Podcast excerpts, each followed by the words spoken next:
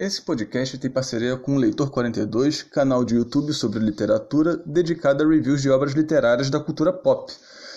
Eles têm trabalhado nos últimos vídeos com autores negros dentro da literatura e é um conteúdo bem bacana. Né? Você pode acessar, né, tanto no YouTube, se jogar Leitor quarenta e dois, e pode seguir também, né, o canal no Instagram, o arroba Leitor quarenta e dois. Contamos também com a parceria da Liga Universitária de Kart, a Popular Look, primeira Liga Universitária de Kart do Brasil, reunindo universitários e ex-universitários, eu mesmo sou um deles, né, que tem interesse de representar suas atléticas, suas faculdades em uma competição de kart. Em breve haverá um tryout no dia vinte e cinco do dois, às quatorze horas, no Top Kart, Top Kart Indoor do Shopping Nova América, em Del Castilho, no Rio de Janeiro. Mais informações, basta acessar a página do Instagram da Luke, que é o arroba Liga Universitária de Kart, que estará também na descrição do podcast. Venha correr conosco na Luke, a Casa do Automobilismo Universitário.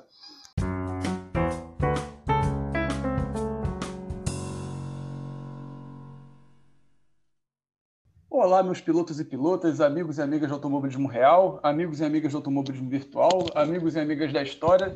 Estamos aqui no programa Piloto e eu sou o Alan Bastos, o Com Mostarda, para nossa volta ao longo da história desse esporte que é o mais amado e querido da casa. Estamos aqui para mais uma entrevista, dessa vez com o Ranier Júnior, né, kartista amador, piloto virtual e chefe da equipe Van Holland Esports. Esse é o nosso programa de entrevistas, o qual eu trarei pilotos virtuais, chefes de equipes, ligas, pessoas ligadas ao, ao automobilismo virtual, né, ao nosso A V, kartistas amadores e, quem sabe, até algum dia, é, pilotos profissionais, para um papo que tem como, como objetivo conhecer um pouco melhor a relação do entrevistado com o automobilismo, a sua história, a relação com o esporte, as suas preferências.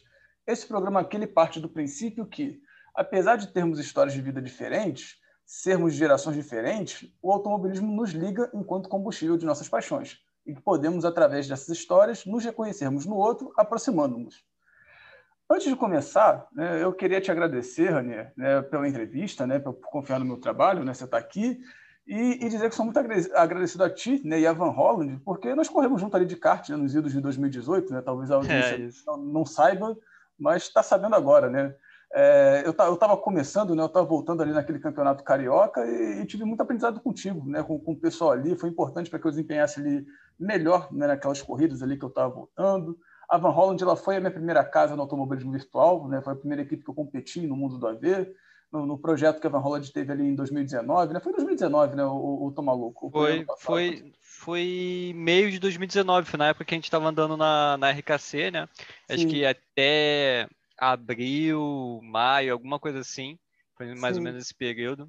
É, foi, e foi é, que aí eu cheguei a, comecei a convidar alguns pilotos que eu conhecia do kart, e você era um deles, o Romildo, teve é, passagem relâmpago do, do Enzo, mas o Enzo não chegou nem a correr, acho que ficou pouco tempo no grupo e tudo mais, mas é, cheguei a convidar outros pilotos, acabaram que é, não... não deu prosseguimento, né? Eu também acabei me distanciando do pessoal, porque parei de correr também em dois mil e dezenove.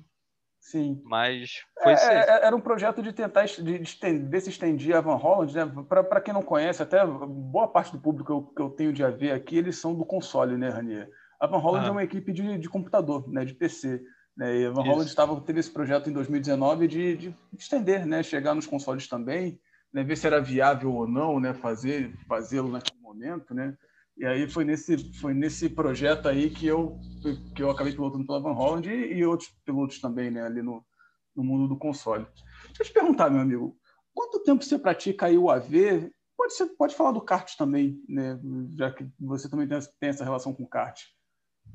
Então, A V competindo, eu É, em competição, assim, que eu comecei foi na F um B C, né, na, na terceira temporada de dois mil e dezessete, foi em setembro, que eu lembro que é, meu, é, é mês do meu aniversário, então é, foi em setembro de dois mil e dezessete, foi a minha primeira corrida na, no virtual competindo, mas correndo, assim, por diversão, por, só por, por hobby ou curtição mesmo. Eu comecei lá no G P dois, em noventa, e lá vai fumaça. É, eu, na te época... isso. eu te perguntar isso. Qual foi o teu eu primeiro te... jogo de corrida, né, cara? Qual foi o console? Foi o G P dois, então? Foi, foi, não, na verdade foi o G P um. G P dois, o G P dois eu, eu tenho o C D até hoje, mas na época era o G P um, meu pai tinha no disquete. a gente tinha, eu tinha que... Eu não sabia mexer no computador, não sabia mexer em nada. Sim. Eu lembro que eu chegava e pedia pro meu pai. Meu pai chegava do trabalho e disse, pai, põe o jogo pra, pra eu jogar, não sei o quê. E ele ia, entrava no Windows, aquele Windows antes do Windows noventa e cinco, que eu não lembro o nome. Eu também não ele, lembro agora. O noventa e cinco ele ligava o computador, ele ligava o computador, entrava no DOS, saía do Windows e ia pro DOS, que o jogo só rodava no DOS. Pô, não rodava no Windows. Então, assim, foi o meu primeiro jogo. Era esse e o FIFA noventa e quatro, no, no P C, né? É, e, e mas... em relação ao G P, o que, que chamou a atenção nele? Você, você consegue lembrar de dizer assim, hoje em dia? O que, que chamou a atenção? É, por que, que você achava ele tão interessante? O que, que te chamou, né, pra... Pra ele, assim. Era o Senna, né? Era o Senna. Eu, o Senna, eu adorava, eu adorava correr com, com a McLaren, o vermelho, o branco e vermelho, o McLaren Marlboro. Então, assim, é, é, eu acho que sempre fiquei preso no, nesse, é, como eu posso falar, feitiçaria, magia, essas, essa coisa é, diferente, Senna, né? né? É, o efeito Senna, né? O efeito Senna na criança. Eu, eu, eu era criança, eu tinha quatro, cinco é. anos, então... Pô, o é... Senna é muito adulto, né, cara? Imagina a criança ali que tá, que tá é, formando então... a vida, né, cara? É, então, assim, eu não tinha o que fazer, sabe? Era só aceitar, né? Eu não conhecia Piquet. Quando, quando eu comecei a acompanhar a Fórmula um, Piquet eu já estava no final do, do, da sua carreira, já, já, tinha, já tinha sofrido um acidente. Então, quando eu comecei a, a ver as corridas, eu só via Senna. Então, felizmente, eu não posso ter outro ídolo diferente dele. Mas eu, eu reconheço até outros pilotos, tão importantes quanto. Mas voltando para o assunto inicial, é, esse foi meu primeiro jogo mesmo de corrida. Eu tive, acho que tive mais de quinze, vinte jogos que eu, cara, ficava o dia inteiro jogando e nem... É, acho que não consigo nem, nem citar todos. Se eu tentar citar todos, eu vou acabar esquecendo de alguns. Então, é, mas, é, de fato, foi o G P um, G P dois e depois é, o outro muito marcante que foi... A, A minha redenção, né, foi o F um dois mil e dois. Porque muito eu fiquei muito. Um, muito bom, você falou fiquei... aqui, veio a memória boa aqui, veio a alegria de, de, de infância aqui agora. É, foi, foi minha primeira experiência fora do teclado, né? Porque eu, eu, o, um tio meu, ele tinha um, o, o F um dois mil e dois no computador dele. E ele tinha um manche, ele é piloto de helicóptero, então ele andava com um simulador de helicóptero, de avião em casa, então. Uh, e ele tinha o F um dois mil e dois e eu, porra, não, pera aí, agora eu vou testar isso aqui com, com manche. E, porra, eu fiquei maravilhado jogar um, um, um, com um F um com manche, saindo do teclado do A, do A e Z, né, e, eu, e as duas setinhas pro lado para direita e esquerda. Então, assim, eu achei sensacional isso e... e... E foi a... o que assim, não, pera aí, rapidinho, automobilismo tem, tem alguma coisa aqui, entendeu? Sim. Mas isso foi em torno de dois mil e dois, dois mil e três. Eu, e... eu tô um pouquinho aqui na memória. O G P que você tá falando era aquele jogo do Mônaco Grand Prix? Ou, ou, tô, ou tô confundindo os jogos? Assim, eu, eu, fiquei, eu fiquei nisso assim, eu, pô, eu lembro do Mônaco Grand Prix, mas eu, eu não lembro do G P especificamente. Como é que era, o, como é que era esse G P para ver se o seu... O G P dois? É o Grand Prix é. da, da Micropose. Micropose é, é a empresa da Microsoft, que era de games. Hum, certo. Tá, então, então eu confundi. Eu estava confundindo com o Monaco Grand Prix, que, que era um que, que você pilotava ali no... no... Enfim, o não, Monaco seria... Grand Prix, acho que não era o, o do Mega Drive, se não me engano. Era o do Mega Drive, do... se não me engano. Que eu também, eu também tive... Porra, eu vi a capa do... Assim, eu tinha o Mega Drive e eu, eu lembro disso. Foi uma das, acho que é uma das primeiras memórias que eu tenho do North Shopping. Que certo. Eu entrei no North Shopping e tinha uma loja da... da acho que era... Não lembro se era da Lojas Americanas, Casa e Vídeo Líder. Era uma dessas três lojas. E é de frente pro estacionamento. Eu, eu, eu, saindo do shopping, a gente passou e eu vi assim, o, a fita assim, com a capa do Senna imensa, e o cara, não, pega rapidinho, o que, que é isso aqui? Aí eu fui querer e fiquei perturbando meus pais, compra, compra, compra, e eles acabaram comprando. É, sabiam da minha é, ficção com, com, com Senna, eu e, zerei esse jogo de cabo a rabo no Mega Drive na época, sei lá, noventa e seis, noventa e sete, não sei. Sim, é... não entendi. Pô, bacana, bem bacana. É, bom, você, você acabou falando, né, um pouquinho aí do, do, do teu primeiro jogo, né, que chamou a atenção dele, né, o, o que a gente chama aqui de brincadeira do, do efeito Senna, né? Você tem um, algum jogo de corrida que seja seu favorito? né? E ele tem algum motivo por seu, para ser o seu favorito? Cara, eu tenho um simulador favorito, mas certo. Jogo de corrida favorito eu não tenho. Certo. Porque acho que cada um é, representou uma, uma, uma, uma parte da minha vida. Então, assim, eu, existia muita diversão no início. Eu experimentei muitos jogos, né, no, no início, e só que eu, era diversão. É... Não, não precisava frear, não trocava de marcha, eu queria acelerar, passar por cima dos caras. Então, assim, é criança, né? Não, criança, sim. Não tem noção nenhuma. E depois eu voltei, a, a eu fiquei com um, um gap muito grande depois do F um dois mil e dois. Aí veio o mundo do arcade, do, do Need for Speed, ficar pintando o carro. Eu me divertia mais pintando o carro do que realmente fazendo lá os objetivos do, do Need for Speed. Sim. Um, a, Nunca chegasse. Eu estava conversando isso com um amigo meu, né, cara? Hoje a gente tem uma cultura ali do... do até no Gran Turismo, né, que a gente, que a gente acabou participando ali com a Van Holland, né, de, da, da customização uhum. do carro. Né, cara? Eu acho que o Need for uhum. Speed, ele deu uma ajuda, ele deu uma alavancada nisso aí, né? Ele criou um certo, uma certa cultura de, de customização, não só de videogame, né, mas assim, de, de real, né? Tinha muito diálogo, né, do... do sei lá, da, da, dessa... Vamos chamar de corrida urbana, né? De corrida de rua, né? Desse... desse é, exatamente. Cultura, e... Né? Isso, e culminou junto com os Velozes, é, Velozes e Furiosos, né? Então, assim, Sim. foi o movimento hip-hop que teve pro, no, no período. Então, assim, foi um conjunto de coisas que foi tudo acontecendo ao mesmo tempo que deu uma impulsionada, porque o hip-hop era, era um, um, uma... Era a trilha sonora ali do fundo, né? Do, do, Exatamente. Do... Então, assim, era a trilha sonora do Need for Speed, o, é, é, Velozes e Furiosos estavam saindo no cinema...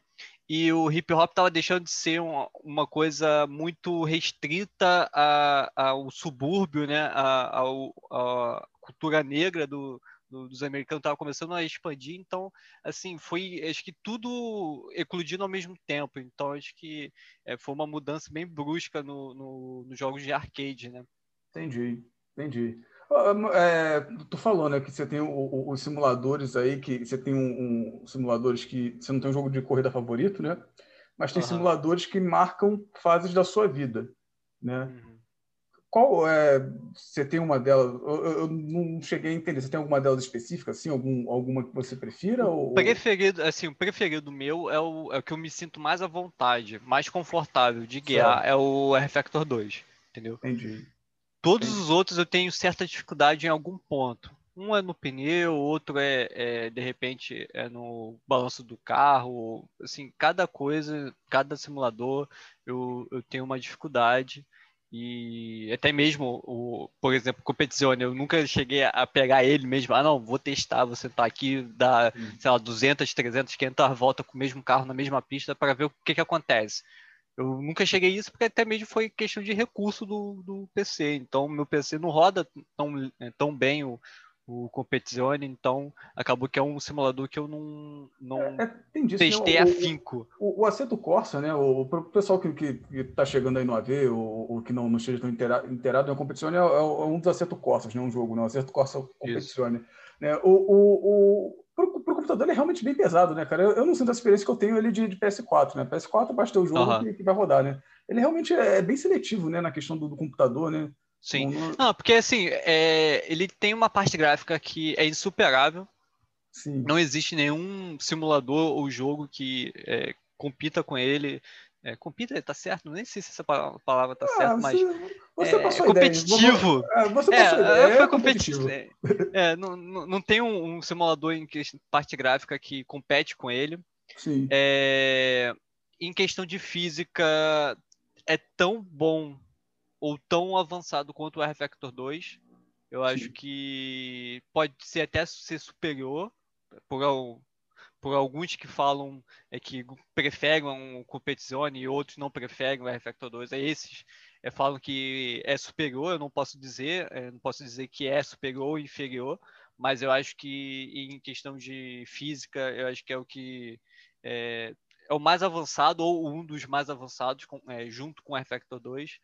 É, e isso faz com que questão de poder de processamento da máquina tem que ser muito grande e, e se ele, como é um, um em consoles, os jogos são preparados é, para rodar no, no, no, nos consoles, no P S quatro, no P S cinco, ou no P S três, sei lá, não sei quais são os consoles que está disponível para o jogo, mas eles, é, como eu posso dizer, eles são capados, né? são, são, eles diminuem a questão, de repente, gráfica, algum processamento, algum tipo, para que esses, para os consoles é, se torne acessível ao jogo. Mas, em si, é um poder de processamento muito grande, tanto o rFactor dois quanto o Competizione.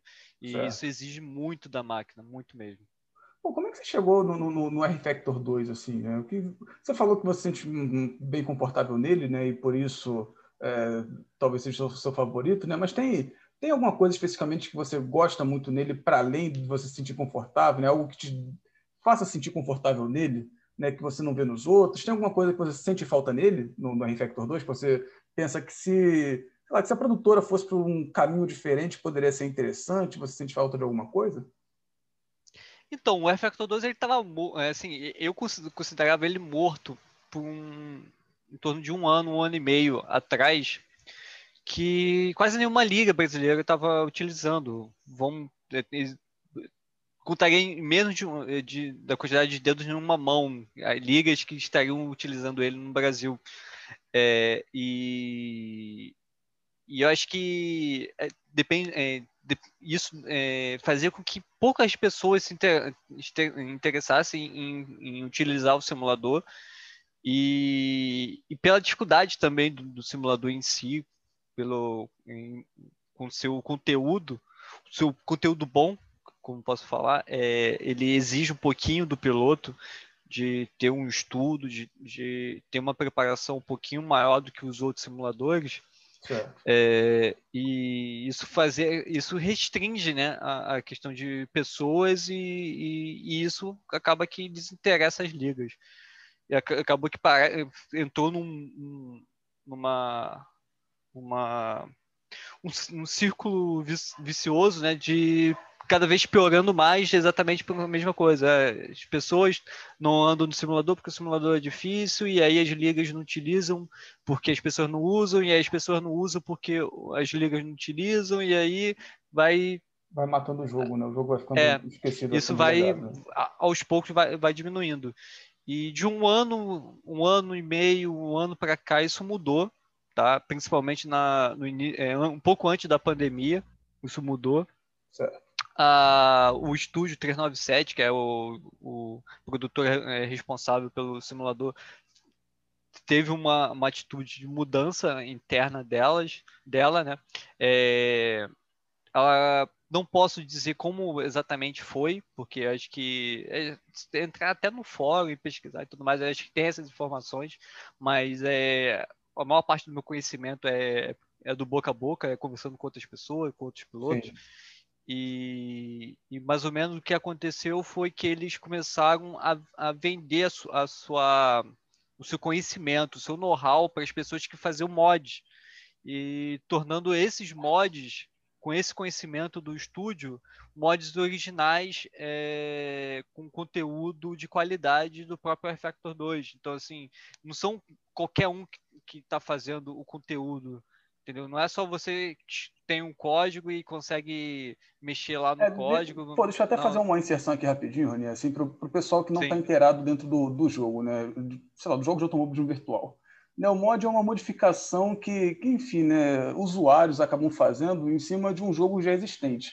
Por exemplo, através de modificação, é, é, tem alguma pessoa, né, geralmente alguém que entende de programação, e sei lá, se você tem uma, uma corrida de carro, uma categoria de carros ali que era de, de Gran Turismo, tem gente que pega ali aquele código e faz uma modificação para aqueles carros parecerem carros, sei lá, caminhões, parecerem carros de... sei lá, de outros modelos que não estavam ali inseridos no jogo original, né? E isso acaba enriquecendo muito a comunidade na medida em que você cria conteúdos diferentes, né? Mas também de qualidades diferentes, né? Vai ter, vai ter mod de boa qualidade, né? Vai ser um, de uma qualidade interessante, mas vai ter uns mods que vão ser mais simplistas, né? Que não vão ter aquela qualidade, né? Mod é essa modificação, né? Basicamente.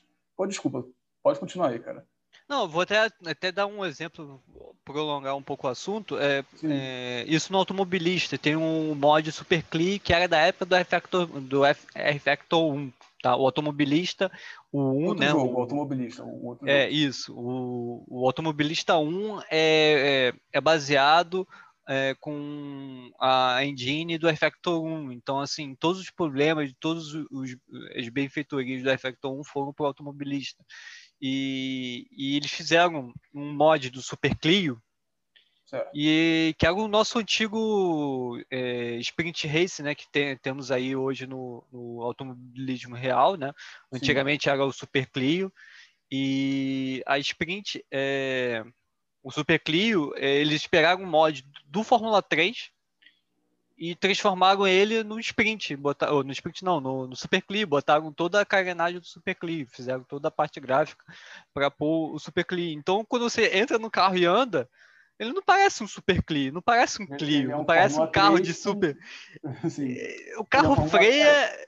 Tu freia nos cinquenta, faz a curva acelerando e parece um Fórmula, entendeu? Sim. A física dele parece uma Fórmula, não parece um carro de turismo em si. Não parece um, um, um Super Clio, um, um, um carro que, tipo, um carro ele de rua preparado. É, vai ter uma característica exatamente. Diferente do, do monoposto, né? Do Fórmula, né? É, eu, eu entendo. Exatamente. Entendi. Então, assim, acaba que você pega os mods, cria os mods e, de repente, eles não, não, não condiz um pouco com a realidade. Foge bastante da realidade. Então, isso aí são as qualidades dos mods. Então, assim, o rFactor dois, ele sofria muito com isso, porque tinha muitos mods bons e muitos mods ruins. Então, as pessoas iam, entravam e não sabiam o que, que era mod bom e o que, que era mod ruim. Para eles, tudo é conteúdo, tudo é correto, tudo, tudo é a mesma coisa. Então, você entra, testa, e assim, ah, isso aqui é uma porcaria, isso aqui não parece um carro de verdade, isso aqui tá flutuando. Ou essa pista aqui parece um gelo, tu tá andando e Sim. o carro escorrega de todos os lados. Então, é assim, ah, isso aqui não serve, isso aqui não presta. Então, muita gente... teve esse preconceito com o rFactor dois exatamente por isso, porque testava coisa errada. Em vez de testar coisas boas, coisas que condiz, que, que, que faz com que o... o, o não, não faz com o que, jogo não, seja interessante, que, né? Que, é, que, é, que, que use boa. Toda a capacidade que o rFactor dois dá de suporte, né? Então... Sim. As pessoas não testavam, não sabiam o que testar. E acabou que de um ano, um ano e meio para cá, o rFactor dois começou a lançar alguns conteúdos. Hoje está acelerando mais esse, essa, essa, essa criação de conteúdo. Praticamente a cada um mês, um mês e meio está lançando um carro e uma pista nova. Então, assim, é, tá, tá bem avançado, tá, a comunidade parece estar crescendo e eles estão lançando o sistema multiplayer, né? Então, é, eu acho que cada vez mais o rFactor dois vai voltar a, a ter o seu, a sua posição de destaque, né? Entendi. Pô, pô, Ranier, você é o primeiro piloto virtual, né, que eu entrevistei aqui que vem especificamente do P C, né? Embora também seja ali inteirado do, do, do automobilismo virtual nos consoles, né? Como é que você uhum. vê essa diferença do A V entre o P C e o console? Então, é, eu acho assim, é, minha visão, eu andei tanto no, é, no um quanto no outro, eu andei de P S quatro, é, meu segundo campeonato que eu participei pela Van Holland foi no, no F um, né? Então, é, foi o F um dois mil e dezoito, certo. Então, assim, eu vi como é o mundo dos consoles, eu fiquei também... É, a minha volta, assim, o meu interesse no competitivo foi em dois mil e dezessete, que eu, eu acabei acompanhando a, a, a, o Mundial de Fórmula um do eSport, né, com o Igor Fraga correndo. Então, assim, porra, peraí, rapidinho, existe um mundo competitivo no, no, no automobilismo virtual. Então, peraí, rapidinho, eu não sou uma ilha, existe um continente. Sim, sim. Então, assim, não, eu vou, vou entrar aqui e vou ver o que o que está acontecendo, né? Aí comecei a pesquisar, pesquisar, pesquisar e, e aí em dois mil e dezoito eu, eu tinha comprado o P S quatro e comecei a, a me aventurar no, nos consoles e eu vi uma comunidade imensa. E, só que, assim, é bem diferente do que é no P C. Eu, eu vejo, assim, no P C uma comunidade muito mais restritas e muito mais restrita, só que ilhas, né? Nichos. É, o pessoal tem pessoas que se prendem a uma, a uma liga ou pessoas que se prendem a um simulador. Então acaba que fica aquela vários nichos segregados, que não, não se misturam, que não se conversam e que não sabem que é da existência de um outro mundo. Então, é, e parece que não quer evoluir, que, é, evoluem só naquilo que eles estão ali, naquele, naquele mundinho que eles estão ali. E o console eu vejo um pouco, é, mais ou menos parecido em, que, em questão de segregação. Eu vejo é, o pessoal do F um só andando no F um, o pessoal do Gran Turismo andando só de Gran Turismo. Sim. E o pessoal que sabe de tudo, né? Que aí tá em todos os lugares ao mesmo tempo. São Sim. onipresentes. Entendi. Esses são o pessoal que anda mais, que é, tem mais experiência, tem, tem um tempo mais rápido e, e tem experiência também no P C. Então, eu vejo que no console a comunidade é maior, mais, é mais popular, exatamente, por ser mais acessível à questão de, de investimento, e no P C um pouco mais restrito, é, porque precisa de um investimento um pouquinho maior, que com, manter uma máquina para rodar os principais simuladores hoje é, é um custo relativamente alto, né? É, sim, sim. Então, acaba que, que assim, quem... É, é, é que nem os, o, o esporte, cara. É, é, o esporte é mais ou menos assim, o mesmo segmento. Pessoas que, que não têm dinheiro, assim, que tem restrição, né, de, de, é, de orçamento, de não pode ter, é, comprar o que quer, né? É, sim, compra sim. o que pode. Então, acaba indo para os esportes é, que tem conteúdo gratuito, LOL, Dota... É, C S, então o Free, Free Fire, o, o é, Fortnite, então assim são, são jogos gratuitos que isso populariza o, espo, o, o esporte. Então assim todo mundo joga porque tem é acesso, só tem um computador, um notebook ou um P C de alguns anos. Então acaba que como muita gente joga, ele você assiste mais, você você quer jogar, você quer competir, então isso vai atraindo mais gente. E isso no console é mais ou menos isso, que as pessoas acabam, no automobilismo virtual, como é mais barato você ir para o console, as pessoas acabam indo para o console ter a primeira experiência. Porque é um investimento pesado. Imagina, sim, você sim. faz um investimento de dez, quinze, vinte mil reais, anda, não curte, e aí? O que, que você vai fazer no dinheiro todo? E esse dinheiro já foi, já era. Você vai revender por um preço mais baixo, você não vai conseguir recuperar esse dinheiro. Uma coisa que eu estava pensando aqui, quando você estava falando, Rani, é, era o seguinte, ah. né, sobre as ilhas, né, em relação a, a jogos, né, que você depois complementou, né, que você vê ilhas também, tanto no, no, no computador, né, quanto ilhas que eu digo de pessoas que jogam somente um jogo específico, né, que se especializam ah, no jogo especificamente. Isso. Né? Mas você vê isso também no, no, no videogame. Eu, eu também vejo isso no videogame, principalmente no Gran Turismo, né? Mas eu, eu entendo a razão disso acontecer no Gran Turismo. Uh, o Gran Turismo ele é o principal jogo que, que gera renda, né? Economicamente falando, do P S quatro. Né? Você tem ali a é, exposição de patrocinadores pela customização ali dos carros, né? Você tem um comércio todo, né, de pessoas que já vivem profissionalmente. Eu não digo nem somente pilotos, né, cara? Embora você tenha uma elite de pilotos ali que consiga viver profissionalmente só disso, só de ser piloto virtual. Mas você tem chefes de liga, né? Você tem, é, enfim, né, pessoas que, que trabalham na administração, na administração dessas ligas, né? Você tem um comércio, tem pessoas que fazem disso ali a sua, é, o seu ofício, né? O seu, o seu ganha-pão. Você tem essa sensação de que no, de que no P C esse essa especificidade, né, esse, esse domínio, né, essas ilhas, elas aconteçam por esse mesmo motivo, de, de ter jogos que, a pessoa, que as pessoas fazem, enfim, de terem jogos que se desenvolvem melhor economicamente, que geram mais renda, e por isso as pessoas se especializam somente neles? É, é, é o mesmo caso? Você sabe, você tem essa, essa sensação ou não? Uh, o que eu vejo, assim, por exemplo, eu, é, o que eu percebo, o pessoal do F um é, tá mais ali por causa de ser F um e ser o primeiro, e, e acho que foi o primeiro que a, a, a, a estar no mercado na questão de, do esporte, né?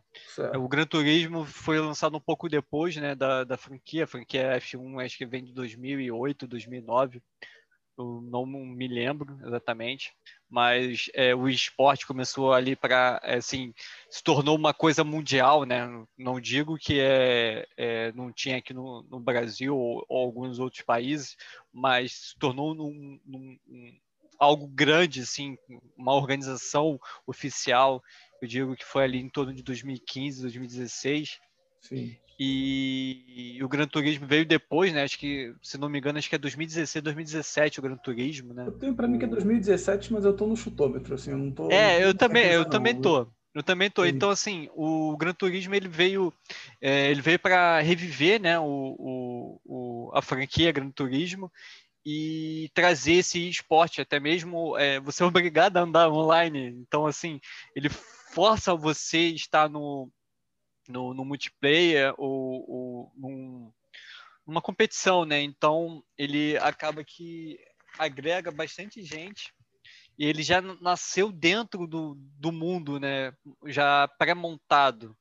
Então, sim, acho que acaba que isso facilita muito a, a, a criação de estrutura competitiva dentro dele.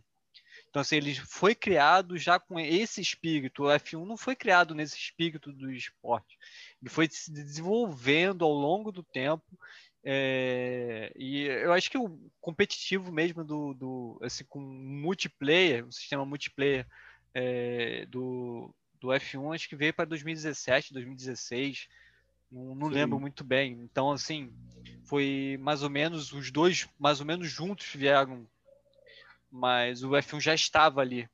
É engraçado, eu... você está falando nisso aqui agora, né? Eu paro pensando na, na minha experiência, né? Eu jogo Fórmula um, assim, eventualmente, né? Eu, atualmente eu estou com um dezenove, né? E, assim, eu não jogo nele no multiplayer. É, é muito raro de eu jogar ele no multiplayer, né? Eu jogo ele na campanha, né? Eu, é, mas eu, exatamente... Eu falar que o jogo é pensado para campanha, eu entendo perfeitamente. Assim, mas é... A... É, exatamente. Ele é voltado para você fazer a sua história dentro do jogo. Não para você fazer a história no, no, no, no multiplayer com os outros players. E o Gran Turismo não. O Gran Turismo tem essa, essa, é, esse, esse objetivo de trazer você para dentro da comunidade. Sim. E o, o F um... E, e, e olha, você andou no Gran Turismo, você deve também andar no multiplayer do, do F um, e eu vou te falar que no iRacing é a mesma coisa, no Competizione é a mesma coisa. Se você entrar no rFactor dois, que tão, lançou agora, em, é, na última semana de dezembro, foi lançado agora, e você vai em qualquer outro sistema multiplayer, é uma bagunça, é uma corrida de bate-bate, cara. Você parece que você está entrando num kart de lazer, no amador, e tá lá caindo na porrada com um monte de gente, com uma criancinha, com a vovó, com a mamãe, com o papai. Então, assim, todo mundo, né?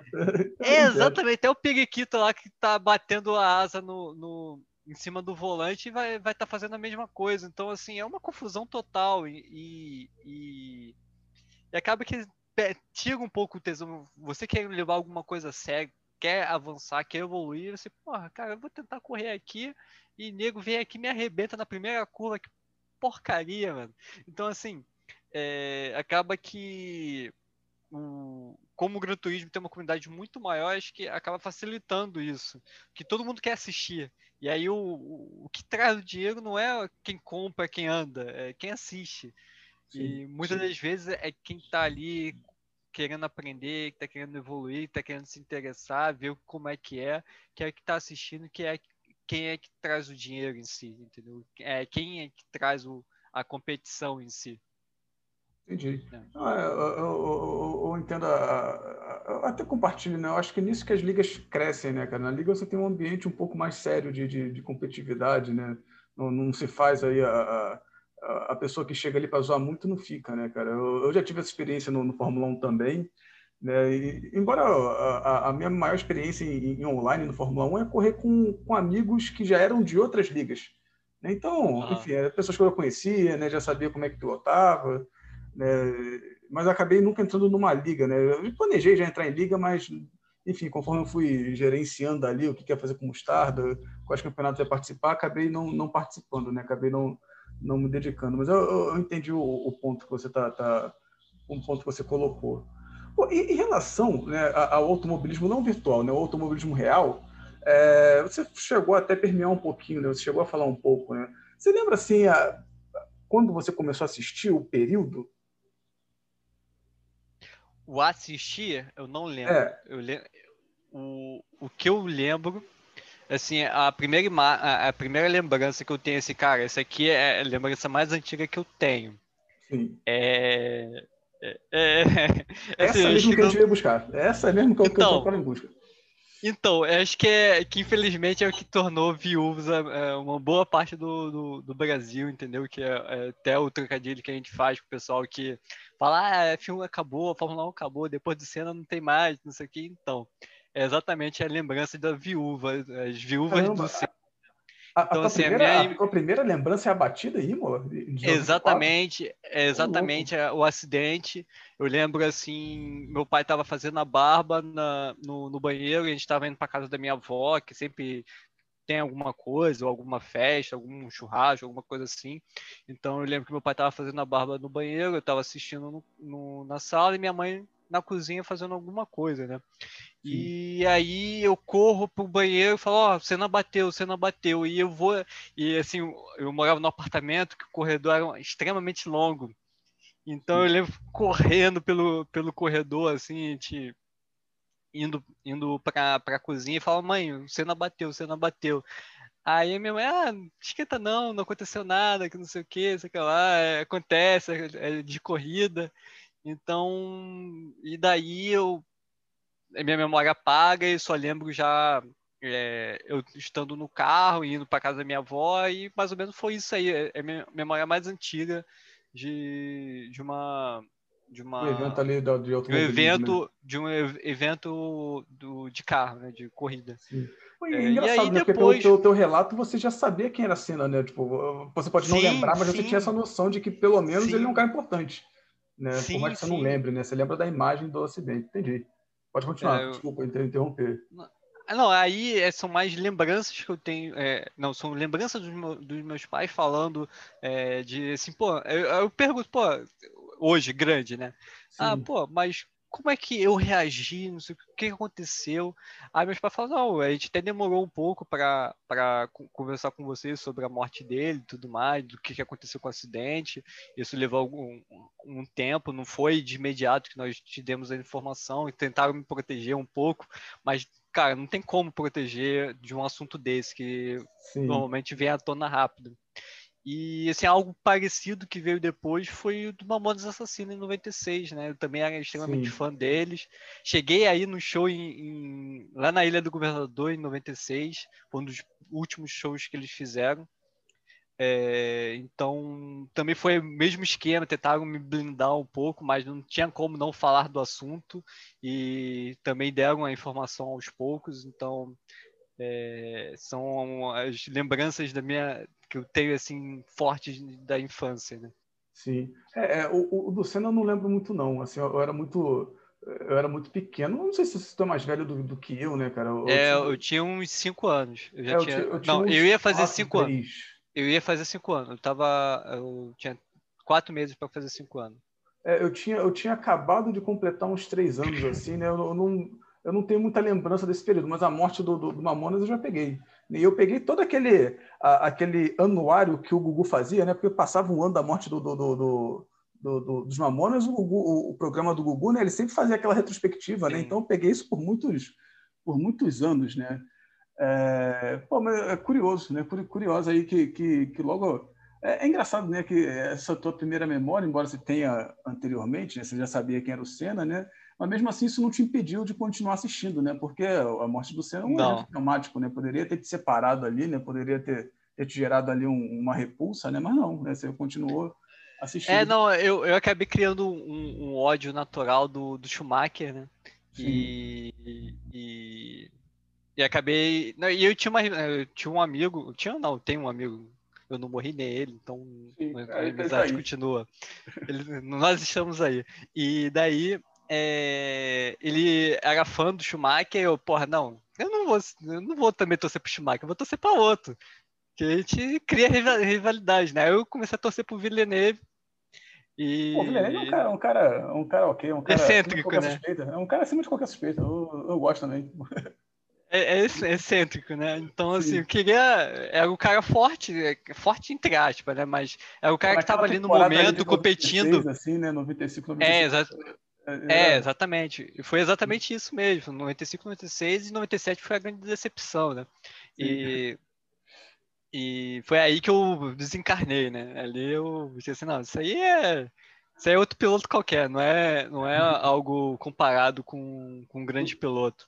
Sim. Mas, é, mas assim, o Villeneuve foi a, a comecei a torcer. Eu gostei, sempre gostei da Williams, eu sempre é, achei o carro bonito, é, fiquei muito, achei extremamente feio o carro vermelho e branco dela, apesar ah, é, de eu adorar é o carro vermelho e branco. Ai, eu não, adorar o carro. É eu, eu fiz um programa recentemente que eu falei daquela, pô, aquilo é mais feio do que bater em criança, aquele carro vermelho, vermelho escuro. Ah, é, aquilo é horroroso, horroroso. Mas é uma boa então, época aí, do, do, do noventa e oito, né? Eu acho que foi para noventa e oito, noventa e nove, se não me engano, da, da, da Williams. Foi noventa e oito, foi, é, foi noventa e oito, foi noventa e oito. E, então, assim, eu, eu sempre gostei muito do, dos pilotos da, da, da Williams, né? É, tirando Damon Hill, é, eu, eu acompanhava muito o, o, a, o Frentzen, depois veio... É, agora esqueci o outro piloto que teve agora. Mas eu, eu tinha uma Williams do Frentzen na, em miniatura, acho que em torno de uns quinze centímetros, vinte centímetros, algo grande assim para mim na época. Eu ficava maravilhado com aquela, com aquela Williams. Então, acho que era a Williams de noventa e sete, se não me engano. Acho que foi noventa e sete, noventa e seis. Acho que, acho que foi noventa e seis. Se eu fosse chutar, eu chutaria noventa e seis. Certo. Mas...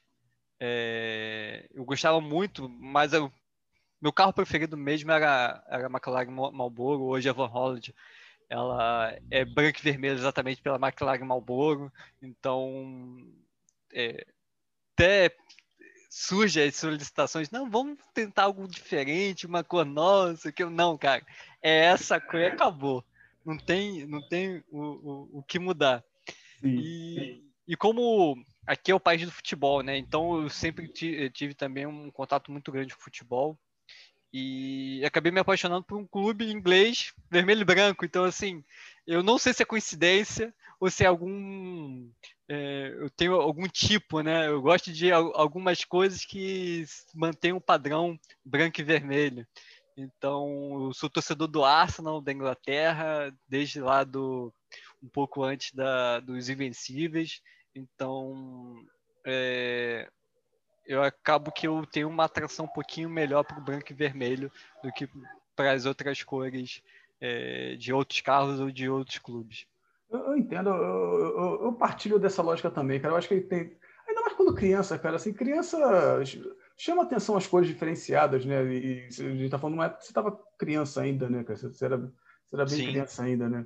Uh, chama atenção, eu, eu, eu sou partidário disso também, assim, eu tenho muitas das minhas memórias ali dos anos noventa são de carros coloridos que eu achava bonito, que eu achava carros bonitos, né, na, na, na Fórmula um, a Jordan amarela, né, cara, a, a Prost, Jordan amarela é... Foi linda, maravilhosa. Para mim, ou talvez um dos meus carros favoritos que é, que é a Jaguar, né, um carro verde, assim, sabe, a gente provavelmente vai voltar a ter um carro verde na, uhum. na Fórmula um esse ano com a Aston Martin, né.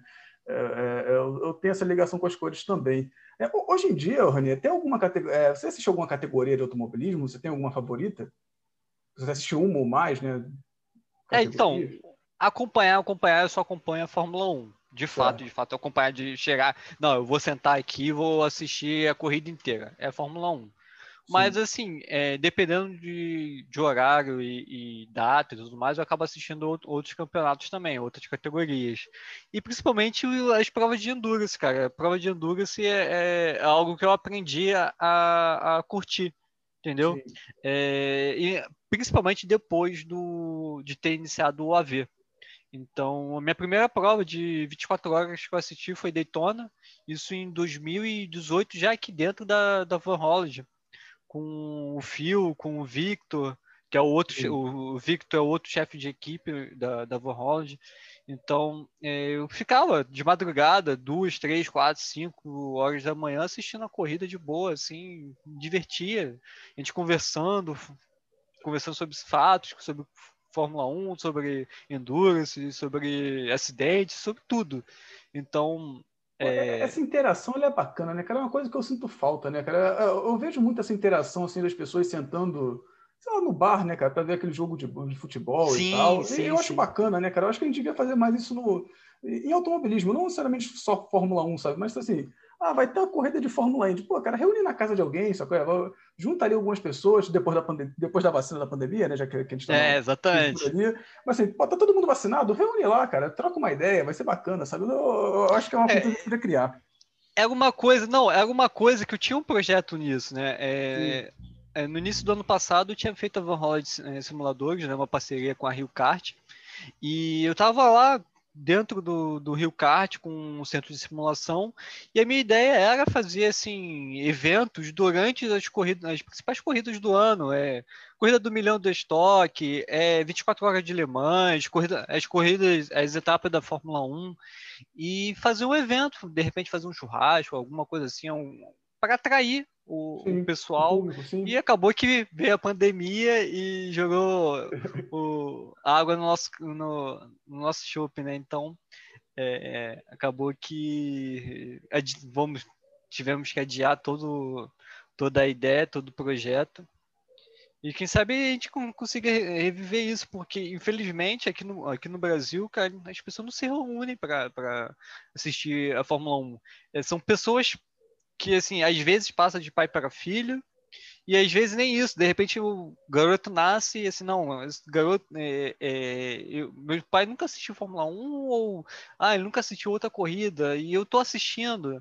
Isso acontece, não foi o meu caso. Meu, meu pai sempre hum. curtiu um pouco de Fórmula um, minha mãe também sempre assistiu, sempre acompanhava o Senna. A minha mãe, sim, é uma viúva do Senna, né? Minha mãe é a primeira a falar que, ah, depois do Senna não, não existe mais corrida, não tem mais isso, o que, que é isso? Isso não existe, não acontece mais nada. Mudar o nome do, do esporte para cenomobilismo, né? Não, não pode. É, exatamente. É. Então, assim, no Brasil é, né? Infelizmente no Brasil é.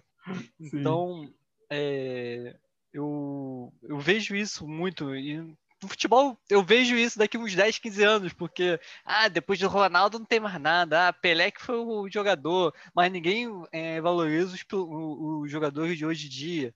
Então, sim, tem uma romantização ah, né, com o passado. Ali. É, é, exatamente. O, o passado é sempre melhor do que o presente. E, e isso me dá um nervoso, me dá uma agonia de, de escutar essas coisas e, e ter que me prender para não retrucar. E, e isso me dá uma agonia, uma ansiedade. Então, eu acabo que eu meio, fico meio de lado e deixo passar. Mudo de esporte, mais fácil. Entendi. Pô, a, a, ainda aqui no passado, vamos fazer uma pergunta assim, do passado, mas também do presente, né? Pode, pode ser respondido no presente também. Você tem algum piloto favorito de todos os tempos? Você falou do Senna, né, cara? Mas assim, é, é o Senna mesmo? Tem algum outro ali que, que, que talvez bate ali lado a lado com o Senna? Você tem esse, esse piloto favorito? Esse piloto favorito, eu sempre penso aquele, aquela pessoa que te emociona, assim, sabe? Que você acompanhou, né, que, que enfim, te fez ali dar um, rir pra caramba, de alegria, de chorar quando as coisas deram errado. Você tem esse piloto ali daquele favorito? Então, e eu, quando mexe com emoção, eu não consigo ter é, nenhum tipo de, é, tipo de emoção com qualquer outra pessoa, atleta em si, sim, tanto no automobilismo quanto no esporte, no esporte em geral, futebol ou atletismo, sei lá. É, não consigo ter assim, um, um sentimento parecido que eu, que, eu, que eu tive com... Tinha, não, tenho pelo Senna. Então, sim, assim, eu sou uma das viúvas do... Mais ou menos viúva do Senna, porque eu continuei insistindo no erro, entendeu? Então, é, eu... Eu, assim, eu tenho admiração por, por outros pilotos, eu é, aprendi a admirar o, o Rubinho, aprendi a admirar o Schumacher. Eu aprendi, eu aprendi, né? Porque você começa a... Não, pera aí rapidinho, vamos pesquisar aqui, ver o que, que tem algo a mais aqui, porque no mundo não é só o Senna. Sim. Então, tinha mais pilotos aqui. Era o Senna mais, vinte, mais vinte e cinco na pista. Então, vamos ver os outros pilotos que estavam ali. E aí eu aprendi, né? Eu pesquisei, eu olhei, via vídeo, relatos, então... Pô, tem muitos pilotos, Nick Lauda, é, é, Jim Clark, pô, tem muitos pilotos, muitos pilotos aí que merecem respeito. Emerson Fittipaldi, Wilson Fittipaldi com a Corpeçuca. Então, sim, uma história é, belíssima também. Ousado, então, assim, ousado. É, então, e merecem todo o respeito, entendeu? E, e muitas das vezes é injustiçado. Todos esses pilotos que eu citei, eles são, é, são injustiçados no momento que você divide o mundo, é, querendo comparar o Hamilton com qualquer outro piloto, ou o Schumacher com qualquer outro piloto, ou o Senna com qualquer outro piloto, esquecendo de toda a história de muitos e muitos pilotos. Não tem como é, deixar é, passar esse fato, né? Essa é, história do, dos pilotos fãs passou aí e ganhou muitos títulos. Cara, o Jim Clark, o, o Jim Clark é, é, é surreal. O cara corria no dia, ia pra, viajava, ia para um outro país e corria no dia seguinte e ia, ganhava as duas. Era assim, é coisa surreal, surreal, surreal. Sim. E, então, assim, são... E você não vê as pessoas citando, só quem acompanha o automobilismo de perto sabe das histórias. Pessoas é, que nunca é, que não acompanham, não se interessam, mas só ouço, só, só, só, só ouviram falar do Senna porque era o que a Rede Globo martela, sempre martelou na, na, na T V, na mídia. Então acaba que nós temos essa culpa de, de ser viúva do Senna, mas não é só nossa culpa, né? A culpa também... Não, tem um de, trabalho de mídia aí... Que da divulgação, exatamente. Nacional, né, cara? Tem, tem, tem muito disso aí. É... Inclusive, aí eu já até faço a propaganda aqui, né, cara? Se quiser conhecer mais aí sobre história do automobilismo, o programa piloto tá aí, né, cara? Você pode acompanhar os outros programas pilotos aí, passados e futuros que virão também, que a gente vai falar bastante aí é, sobre pilotos como o Jim Clark e, e, e muitos outros, né? Também já tá aí na, na esteira da produção, né? É, mas eu, pô, mas eu, eu, eu, eu entendo, né, cara? A, a, gente, a gente admira na medida em que aquilo é colocado para nós como algo de valor, né? E a mídia faz isso, né? A isso, isso, com, com, isso.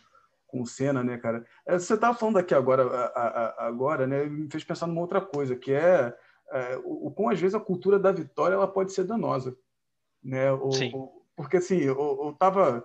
É, enfim, bastidores, né? Eu estava produzindo aqui um programa do, do, sobre o Rubinho, né, inclusive...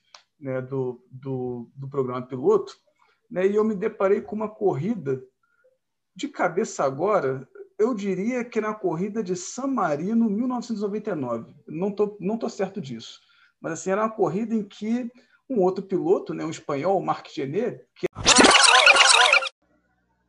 Pequena correção, pessoal, que eu fiz ali uma confusão ali na, na hora, né? O piloto, especificamente, não era o Marc Gené, né? O piloto que eu tô falando era o Luca, o Luca Badoer, né? Piloto italiano, ele foi, por muito tempo, ali piloto de testes da Ferrari, né? Mas, de qualquer forma, ele não conseguiu as mesmas oportunidades do Rubinho, né?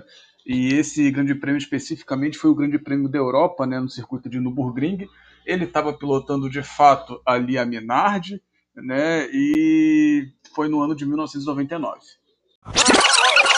É da mesma direção, geração ali do Rubinho, né? Ele era um piloto é, tão brilhante ali quanto o Rubinho em questão de resultados, né? Na, nas categorias de base, mas ele não teve, ele não teve as mesmas oportunidades do Rubinho, né? E nesse grande prêmio especificamente, ele teve a oportunidade de botar uma Minardi na P quatro.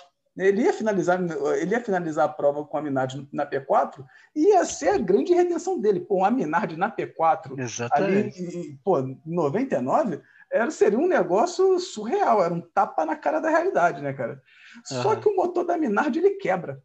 E ele fica assim, tipo, ó, mas ó, dez voltas do final ele tem que abandonar. E aí, eu, ó, não lembro se é o Rubinho, não lembro quem é que herda ali uma P três, e assim, tem um take de lado, um take dele chorando, né, cara? E isso é de muito valor para mim, né, cara? É um cara Sim. que sabia que aquilo ali era surreal, ele tava, ele estaria fazendo alguma coisa beirando o impossível, é uma P quatro. Ninguém, é, se você for pegar ali na cultura da vitória, quem vai valorizar uma P quatro, né, cara? Mas aquilo ali era coisa de louco, né, cara? E é uma oportunidade que foi-se embora e não veio, e passou. E talvez, né, fique ali enterrado na história do automobilismo. Mas é um momento muito bonito. É, cara, um momento triste, Sim. né? Mas assim, um momento é, bem interessante, né? A gente, a gente podia começar a pensar em mudar essa cultura da vitória, né, cara? Quer dizer, não é que desvalorizar a vitória, né? Mas é, é reconhecer a importância de resultados que também não são vitória, né? De outros resultados, né? Reconhecer ali batalhas que são interessantes, né? Eu acho que, que, que, que poderíamos apreciar melhor o nosso esporte, né? Para não pensar aqui bem em cima do que tu falou, né, cara? Uhum. Então, você tem algum, algum outro piloto que você, por outro lado, você não gosta, que você detesta, assim, que você acha superestimado? Superestimado? É. Cara, aí Aí você me pegou. E assim, por exemplo, muita gente critica muito o Fernando Alonso, mas eu acho um excelente piloto, mano. Ele dentro do carro é, é surreal. Fora do Sim. carro é um outro assunto, entendeu? Mas dentro do carro eu acho ele sensacional. Cara, Entendi. super estimado. Cara, eu nunca gostei do David Coulter, cara. O David Coulter tem algum motivo específico? Nunca para gostei. Não, acho que, é, acho que o santo não bate, não sei. É, deixa eu ver. Cara, o Vettel. O Vettel, o Vettel é um... O Vettel, eu particularmente, eu gosto muito dele de pessoa que eu aprendi, eu aprendi a, a, a ver o mundo dele quando ele entrou na Ferrari. Foi, eu, eu acho que quando ele foi para a Ferrari, fez essas temporadas na Ferrari, eu vi o, com, qual o verdadeiro valor dele. É, eu sempre não gostei dele, porque para mim ele era um, um piloto mediano, com um carro excelente. O Weber, ele ganhava somente do Weber, porque para mim o Weber sempre foi um piloto... de razoavelmente para baixo e, e era o único que estava ali capaz de bater de frente com, com o Vettel. E eu pensei, ah, pô, o Vettel ganhou esses quatro títulos por causa de, de, do carro, mas se não fosse, se você pegar um carro mediano, ele não vai ganhar. E daí que eu fui ver ele indo para a Ferrari, é, aí eu, na mesma hora, ó, agora a gente vai ver o quão o Vettel é ruim, porque ele vai pegar um carro mais ou menos para bom, e a gente vai ver que ele não vai ganhar nada. Você já estava ali fazendo uma profecia, né? Já tava... é, não, e o mais engraçado foi que no momento que ele entrou na Ferrari e começou a, a fazer as coisas pela Ferrari, eu assim, não, pega rapidinho, o Vettel não é tão ruim assim quanto eu pensei. Ele te surpreendeu positivamente, então. Ele, me, é, ele me, me surpreendeu positivamente. E o perfil dele, de como ele... trata a imprensa ou aos fãs e tudo mais, eu comecei a ficar mais próximo dele, a acompanhar mais, é, mais ele de perto, e eu tornei assim, não, pô, o cara é, é um cara bom, é um cara decente, é rápido, não é tão rápido quanto as pessoas tanto idolatraram com os quatro títulos. Eu realmente, eu acho que foi injusto esse, esses quatro títulos, títulos caírem na mão dele. Eu acho que um eu deles, ele devia ficar no, no, com o Alonso. É, deixa eu fazer até uma adenda aqui para o pessoal que não está que não tão entrando na Fórmula um, gente. Tem, tem esse debate, né? Do, o, o Vettel, ele é tetracampeão, né? Ele ganhou quatro, ele ganhou quatro títulos, né? Sebastian Vettel, o piloto alemão. Mas estima-se, né? Muitas vezes se questiona a qualidade desses quatro títulos por ele estar tá numa equipe dominante naquele período que era a Red Bull, né? Ali no... no... Enfim, no iniciozinho ali da, da década de dois mil e dez, né? O, é, é dois mil e dez a dois mil e treze. Isso, a Red Bull, ela, ela, era uma, ela era talvez a grande força ali. Eu não diria que era a grande força como é a Mercedes atualmente, mas assim, ela, ela tinha um carro ali preponderante, né? Às vezes o pessoal questiona o, o título do Vettel por causa do carro, né? E, enfim, é só esse debate aí que, que, que o Ranier tá, tá, tá falando ali, né? Do, do, enfim, né? Dos quatro títulos, de ser, de ser merecido ou não, né? Só para explicar para o pessoal, aí, caso não, não esteja dentro desse contexto de Fórmula um. Mas, uhum. pô, não, e desses quatro, eu, eu pelo menos, eu acho que pelo menos um, um título, título tinha que cair na mão do, do Alonso, entendeu? Eu acho que os quatro títulos só na mão do Vettel, eu, acho, eu, eu achei injusto. É, e como eu acho justo exatamente o, o, o, esses seis títulos do, do Hamilton nesses últimos anos, eu acho justo esses seis títulos. É, eu acho que a, a Mercedes fez um excelente trabalho, quanto, tanto como, como equipe, como organizar, trabalhar os seus pilotos. Eu acho que o Hamilton é um piloto fora de série. Fora de pista, eu já acho, já um, é, eu já prefiro o Vettel, né? Dentro de pista, eu prefiro o Hamilton, mas fora de pista, eu já prefiro o Vettel. Eu acho que o perfil do Vettel me agrada mais do que o do Hamilton. É, o, e eu vejo assim... Cara, é, o Vettel seria um deles, mas não posso citar o Vettel exatamente por causa disso, porque ele, infelizmente, ele decepcionou. Ele mais me decepcionou do que realmente ter... Não, eu acertei na profecia do que o Vettel não era isso tudo, mas, pô, eu, sinceramente, eu torci contra essa profecia, entendeu? Entendi. E espero que ele tenha a redenção no, na Aston Martin. Pô, você, é... você sabe que eu também espero isso? Assim, quando você fala assim, eu, eu vou falar até uma crueldade, assim, mas eu, eu, eu, eu nunca liguei muito pro Vettel, né? O Vettel não chama muita atenção, não, não, não me tem muito carinho, exceto o Vettel derrotado. O Vettel derrotado eu gosto. Não por, pelo Vettel estar perdendo, mas eu acho que ele ganhou Exatamente. uma maturidade a partir do momento Exatamente. que ele foi derrotado. Eu, eu ah. acho que ele se tornou um piloto de verdade na derrota, né? Assim, Sim. E, e aí na, a Ferrari já não... já não ajuda mais ali, ela não está no seu topo, e, ela, e o Vettel não é mais uma prioridade para ela, né? Eu quero ver o que, que esse Vettel derrotado, maduro, ele pode fazer numa nova equipe. Então, eu estou torcendo para ele na Aston Martin para ter um resultado positivo, né, cara? O, o Vettel, para mim, cresceu muito na derrota, né? Eu ainda e... prefiro, por exemplo, o Hamilton fora de pista. Eu acho o Hamilton, assim, a estrela. Acho que a gente está tendo o privilégio de ver, assim, a, uma lenda, essa coisa, assim, dentro e fora de pista, assim, como atleta, né, os seus engajamentos, assim, para mim é uma questão importante. Mas, assim, eu, eu, eu, eu comecei a respeitar muito mais o Vettel na derrota, em, em como ele começou a lidar melhor com a derrota do que ele fazia antes. Para mim, ele era meio chorão, assim, sabe? Como todos os pilotos são de Fórmula um, sabe? As pessoas, o piloto de Fórmula um não sabe perder, né, cara? A partir do momento que ele se sente ameaçado, começa ali uma guerra, começa a, a fazer a, a, a uma difamação ali, ele começa ali um, uma pressão psicológica, né? Mas o, o Vettel, ele ganhou muito meu respeito na derrota, né? O que é curioso, né? Eu acabo sendo um pouco curioso. Não, e eu vou te falar, as, as melhores temporadas que eu vejo do Hamilton é depois da derrota dele com o Rosberg. Eu acho que ele Sim. extremamente amadureceu, assim, se tornou o principal piloto da Fórmula um ali. Sim, sim. Eu acho que foi ali na derrota com o Rosberg. Eu acho que ele mudou totalmente a vida dele, é, profissional dele, ali. Eu acho que foi o marco da, da, da carreira dele. Foi ali a derrota, acho que dois mil e dezesseis, né? Com pro, pro, pro, pro Rosberg. Rosberg. Quero, quero e de lá ele se tornou imbatível. Tornou imbatível. Não tem, não existe piloto na Fórmula um que seja então, capaz de derrotar o, o Hamilton. É, Rosberg, Hamilton, Vettel, todos são também ouvintes aí do programa Piloto, né, cara? Grande abraço aí para eles também, que certamente estão ouvindo essa entrevista, né? É, estão convidados aí para uma entrevista futura em programa Piloto também, basta marcar o dia, a gente, a gente se acerta aí, né, cara? Bom, você tem, só tem você que tem... ver a agenda, né? É, só tem que ver a agenda aqui, né? Mas eu, eu, eu te dou a certeza que eu vou desalojar meu, os meus compromissos para a gente fazer essa entrevista, não tenham... Uh, eu sou flexível, né? Eu tenho horário flexível, né? Você tem, você tem um, um, um tipo de circuito preferido, Ranier? Assim, sei lá, oval, circuito é. permanente, circuito de rua? Não, então, eu vou, eu vou dar o top cinco de pistas que eu, que eu gosto. Certo. E aí você vai ver que existe uma preferência natural. Sim. Mônaco, é, Montreal... Tá, tá, em, tá em ordem crescente ou decrescente isso daí? Ou ah, tá em ordem aleatória? Ordem aleatória. Certo. Mônaco, Montreal... Mônaco, Montreal... Fênix, Singapura e Spa. Circuitos de rua aí... Eu... São, e... são tá quatro bom. circuitos de ruas. Sim. E uma é, normal, né? Vamos dizer um assim. Um permanente ali. Então, né? é, cara, eu, eu me sinto, acho que em circuito de rua, muito mais à vontade, muito mais aguerrido. Eu acho que é, você tem que fazer algo a mais ali, né? Não é só você seguir a, a trilha. Então... Sim. É, você tem que... Entre esses cinco aí, você tem algum que seja o mais preferido de todos? Que seja a sua pista Sim. favorita?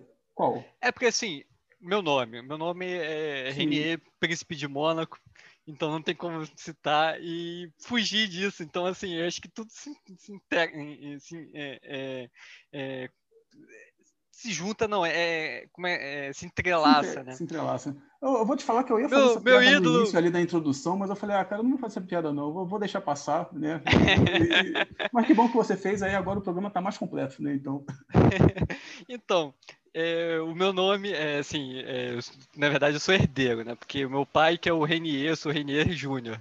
Então, Sim. assim, um, meu, meu pai recebeu o nome de, de Ranier, na época era, é, nasceu o príncipe Albert, o hoje atual príncipe de Mônaco. É, na época, minha avó só gostava de nomes com R's, e aí deu o nome do meu pai ao Príncipe Renier, não o Príncipe Albert. Albert é com a R, então é Renier. Então certo. acabou. Tá Renier. E aí, meu grande ídolo é o Rei de Mônaco. Meu nome Sim. é o Príncipe de Mônaco. Fica difícil. Eu né? só podia gostar de Mônaco. Eu só podia gostar de Mônaco. Então, assim, eu sempre me senti atraído por Mônaco. Então, eu acho que foi até mesmo o que me fez eu me senti à vontade também no kart indoor. Então, uhum. parece uma Mônaco toda apertadinha que você esbarrou, rodou, ficou preso no pneu e acabou. Entendeu? Entendi. Eu acho que eu acho que tudo tá ali entrelaçado no, no bem preso no, no... Então, é isso que tu gosta do circuito de rua, é o fato de eles serem ali apertados, desafiador, assim, de você ter que ter uma certa concentração é. para fazer, é esse esquema? É isso exatamente, hum. exatamente. O, você tentar é, viver no fio, né? no, no, no fio da navalha, que se você errar, você bate. Se você andar muito devagar, você não ganha. Então, tu tem que estar andando ali no limite, no limite do erro. Entendi. Pô, você falou dos, dos circuitos, né? Você, você botou circuito permanente, né? Circuito de rua, né? Você, você curte oval? Você não curte oval? Como, como é que é a tua relação com os ovais? Cara, eu fiz poucas corridas em ovais. Não, não curto muito, não. Eu acho que eu não tenho tanta concentração quanto é, o oval exige. Eu acho que é muito tenso, entendeu? Eu, eu acho o oval muito mais tenso que o circuito de rua. É, e é, é muito carro próximo, muito carro grudado, muita aerodinâmica. Eu acho que isso assim, nunca me atraiu muito. É, isso eu digo de Indy. Ginástica, então, eu nem ando, cara. Nem, nem, nem sonho, é, porque é um carro pesadão, grandão. Como piloto, né? Mas assim, como, como espectador, você, você curte... Nunca ver, curti, nem, nunca, nunca curti, curtiu? nunca curti, nunca curti. Certo. Porque, eu não sei, meu pai sempre... Meu pai, é, acho que, eu acho que ele teve mais cultura de assistir corridas de ovais. Ele sempre falou, ah, é uma corrida com mais emoção, não é que nem Fórmula um, que é um troço monótono, todo mundo andando em trilho, não sei o quê, andando em fininha indiana. Eu não, cara, eu acho que eu gosto mais da fininha, andar em fininha indiana, de repente, ali ganhar na estratégia, ganhar em alguma coisa, no algo a mais, né, do que aquela, aquela briga de cachorro louco que é o oval, né? Eu, eu, eu, eu nunca consegui me sentir muito atraído por, por correr e assistir no, no oval, não. Entendi. Pô, você falou aí dos circuitos que você gosta, né, cara? Tem algum circuito que você deteste? Ou, ou, ou seja, seja como espectador, seja como piloto? É, cara, Turquia. Turquia é uma pista que não me agrada. Não me agrada o mesmo. O Istanbul Park, né, que você, você diz. Isso, Sim, isso. Tá. É, o, o circuito tem, da, tem algum da motivo Fórmula específico? Tem, tem... Não, é, eu acho que... Não, eu simplesmente não gosto. Não gosto mesmo. Não Sim. me sinto à vontade. Em... Xangai também é uma pista que não me agrada. Xangai também é uma, uma pista que não, que não me agrada, não. É, parece ser é, é, tipo exemplo do Helmut Tilke, né? Mas não é. Eu gosto eu, eu, de eu alguns até, traçados eu dele. Essa associação aí, né, cara? Não, não querendo criticar o Hermann Tilke, mas ele tem algumas pistas ali que seguem a mesma lógica, né? Que, que ele construiu ali, né, cara? Eu ia perguntar. Não, então, mas eu, eu curto. Não, mas eu curto Malásia, eu curto é, Abu Dhabi. Então. Sim. Cara, então, Abu Dhabi, são exemplos. Eu, eu, eu, olha que eu gosto de Abu Dhabi, cara. É, acho que a Abu Dhabi foi uma pista que eu aprendi a gostar, porque de cara, se eu olhei assim. Hum, sabe aquele meme do, do, do garoto olhando assim de lado, assim, meio, meio reticente, né? Será que... Mas eu, mas eu curto, eu curto. Eu, é, Abu Dhabi eu, eu curto, eu, eu aprendi a gostar. Então, é, me sinto à vontade andando nela. Então, acho que, que foi uhum. evoluindo, né? E pistas que eu adoro e que eu não consigo correr de jeito nenhum, que eu sou um péssimo, é Suzuka. Eu adoro Suzuka. Entendi, entendi. Você, você não você consegue identificar qual é a tua dificuldade em Suzuka? Quando você... Não, exatamente. Não? Assim, eu simplesmente não consigo ter um, um ritmo é, competitivo. Assim, existe... É, é, é, nós, pilotos, quando estamos é, competindo, a gente mantém, assim, temos, é, nós sabemos o nosso potencial. Sim. É, nós sabemos o, o, mais ou menos o tempo que nós fazemos comparado com os outros pilotos. E eu vejo que eu sempre fico um pouco mais atrás do que normalmente fico comparado com outros pilotos. Então, o gap é um pouquinho maior. Ou, ou a, o dos pilotos que, que andam mais atrás, o gap deles fica mais próximo. Então, eu vejo que eu fico para trás na, é, no, nos tempos comparativos com os outros pilotos. Então, é uma pista que eu adoro. Eu adoro ela. É uma pista que eu não reclamo em treinar, chegar, sentar e ficar andando, andando, andando, andando, andando. E, uhum. e, mas o tempo não veio. Simplesmente o tempo não veio. Entendi. Você tem algum tipo ali de, de veículo favorito, assim, de, de corrida? Sei lá, um carro monoposto, esportivo, turismo, gran turismo, né? Protótipo? Não, eu tenho, moto, a minha talvez, preferência... Kart. Não, a minha preferência é Fórmula, né? É, Sim. Então, é... A minha preferência total é, é Fórmula, mas eu tenho andado muito recentemente com o G T, né? Com o Gran Turismo, apesar de não ser bom, não consegui tempo é, tempo é, competitivo, muito competitivo, é, mas eu tenho andado bastante, tenho treinado bastante com, com os G Ts devido aos Endurance, né? Sim, entendi. Tem, tem alguma marca ali? Ah, sim, correto. É, tem o público, o pessoal que está chegando, tem diferentes tipos de carros de Gran Turismo, né? Você tem ali o, o, o tipo três, o tipo quatro, o, o G T R, o Gran Turismo Endurance, que é para corrida de longa duração. Né? No, no caso que você tem corrida, é o, o Gran Turismo Endurance, né? Isso. É, pô, você tem alguma marca ali que seja a tua favorita, né? Alguma fabricante ali, alguma que você goste por algum motivo? Então, eu curto muito o Aston Martin, cara. Eu, eu dei graças a Deus de, no rFactor dois de, de é, lançar um, um Aston Martin no, no final do ano passado.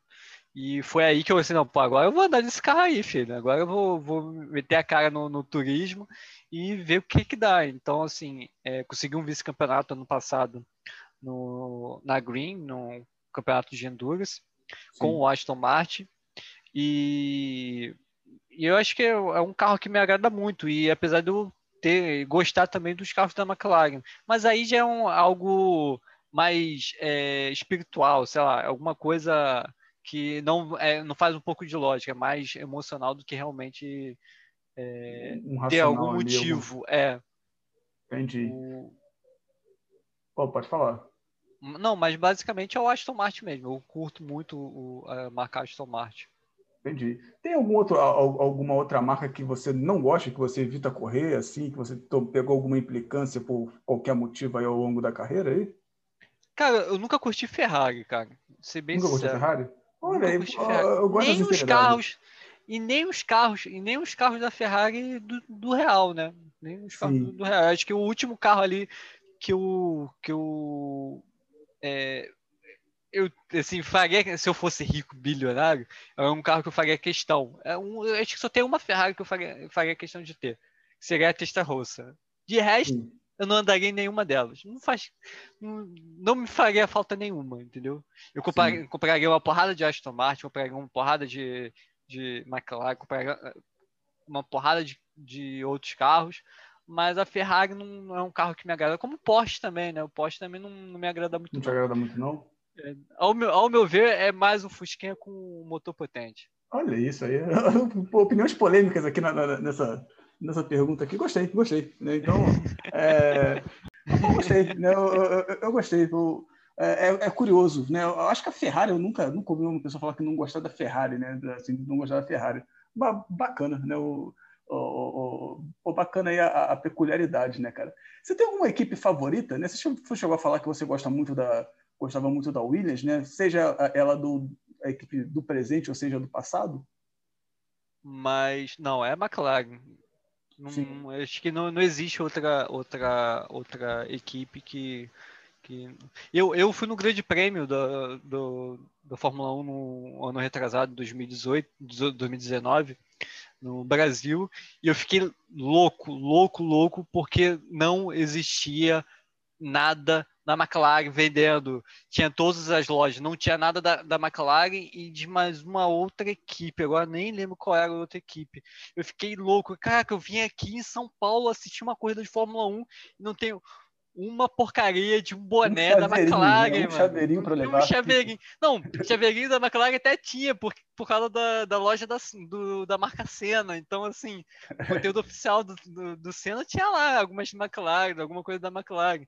Mas, pô, era só McLaren Marlboro, não tinha McLaren atual, McLaren laranja. Então, assim, eu fiquei abismado. Eu faço uma reclamação, você pode apresentar isso aos donos da McLaren lá no, na Inglaterra, pelo amor de Deus. É, o Zac é, Brown também é, é um ouvinte do podcast também, você pode, pode falar diretamente com ele que ele, que ele responde em, em WhatsApp para mim. Eu, eu faço essa, essa conexão, aí, essa, essa ponte. Essa, eu faço essa reclamação oficial em dois mil e dezenove no G P de Fórmula um e não tinha conteúdo da McLaren, não tinha uma loja específica querendo vender conteúdo da McLaren. Eu fiquei abismado. Aí o que, que eu fiz? De comprar da Ferrari, infelizmente. Me rendi, né? Me rendi aos meus gostos ali, comprar, né? A minha ética. Um casaco. É, eu comprei um casaco, tava passando frio lá, São Paulo tava frio, chuvoso. Comprei sim, um casaco, eu também não tenho um casaco aqui no Rio, é Rio, né? Rio não precisa. Sim, de casaco, Rio não precisa. Mas, Então, mas para me resguardar, eu fui comprar um casaco da Ferrari e uma camisinha, uma camiseta da, da, Ferrari, da Ferrari também, só para não, não ficar no clima, né? Sim, no sim. clima de Fórmula um. Não, entendi. Em questão de corrida, assim, né? Quando você está no, no, no A V, né, quando você está competindo ali com o piloto, né, você corre com algum número especial, né? Tem algum motivo para você correr com aquele número? Porque tem muita gente que corre com número específico, né? É por isso que eu faço essa pergunta. Eu corro com dezenove. dezenove tem três motivos, né? Sim. dezenove me prende um pouco porque é, eu nasci em oitenta e nove, então é mil e novecentos, então dezenove é o ano que é, é o, são os primeiros dígitos, dezenove é a mesma data de aniversário, nasci dezenove de nove de oitenta e nove, sim. E o dezenove é o primeiro carro do, do, do Senna na Tolema, então eles têm tudo um motivo, isso, entendeu? Isso, tem... É, o dezenove é um número que, que me prende. Felizmente o Massa também anda com dezenove, isso me prende um pouco, mas é, nada demais. Sim, tudo bem. Tem, tem alguma corrida, né, que seja para você inesquecível de uma maneira positiva? Positiva? Isso, de uma maneira positiva. Eu acho que a... a... Eu acho que a, a, a derrota do... A Olha derrota aí. do Massa, do Massa em, em dois mil e oito no Brasil, eu acho que aquilo ali me fez é, ter certeza que ali eu tinha dezoito, dezenove anos, já dezenove anos, já tinha completado dezenove anos. A derrota anos. do Massa, você está falando da temporada dois mil e oito, né? Que, que ele perde isso, o, o ali pro, isso, a ultrapassagem do Hamilton. Né? Sim. É, eu já sabia que o Massa ia perder, porque era uma situação é, insustentável. O Hamilton ia passar todo mundo de qualquer jeito. É, então, assim, eu já sabia que ele ia perder. Eu estava torcendo por um milagre. Então, mas ali mostrou que o Brasil tem bons pilotos, apesar de, de todo mundo dizer que ah, não tem mais nenhum piloto que nem o Senna, não sei o quê, mas não, Massa é, foi um grande piloto. O Rubinho foi um excelente piloto. Acho que É, eu acho que o, o Rubinho é o melhor piloto sem um título mundial, né, na, na minha opinião. Eu acho Sim. que tem, tiveram grandes pilotos na Fórmula um, mas eu acho que o Rubinho é, sim, o maior piloto sem um título mundial na, na Fórmula um. E uhum. isso, acho que para mim, prova, e acho que o brasileiro não podia desistir da Fórmula um é, por, por causa disso. Entendi. Tem algum outro momento, né, algum outro... É, momento que seja inesquecível para você também, que tenha te marcado de maneira negativa no automobilismo? Cara, negativa? Sim. Cara, acho que o, o, os acidentes, né? O acidente de Júlio de Bianchi me marcou muito. Sim. O acidente do, do, do Uber, é, recentemente...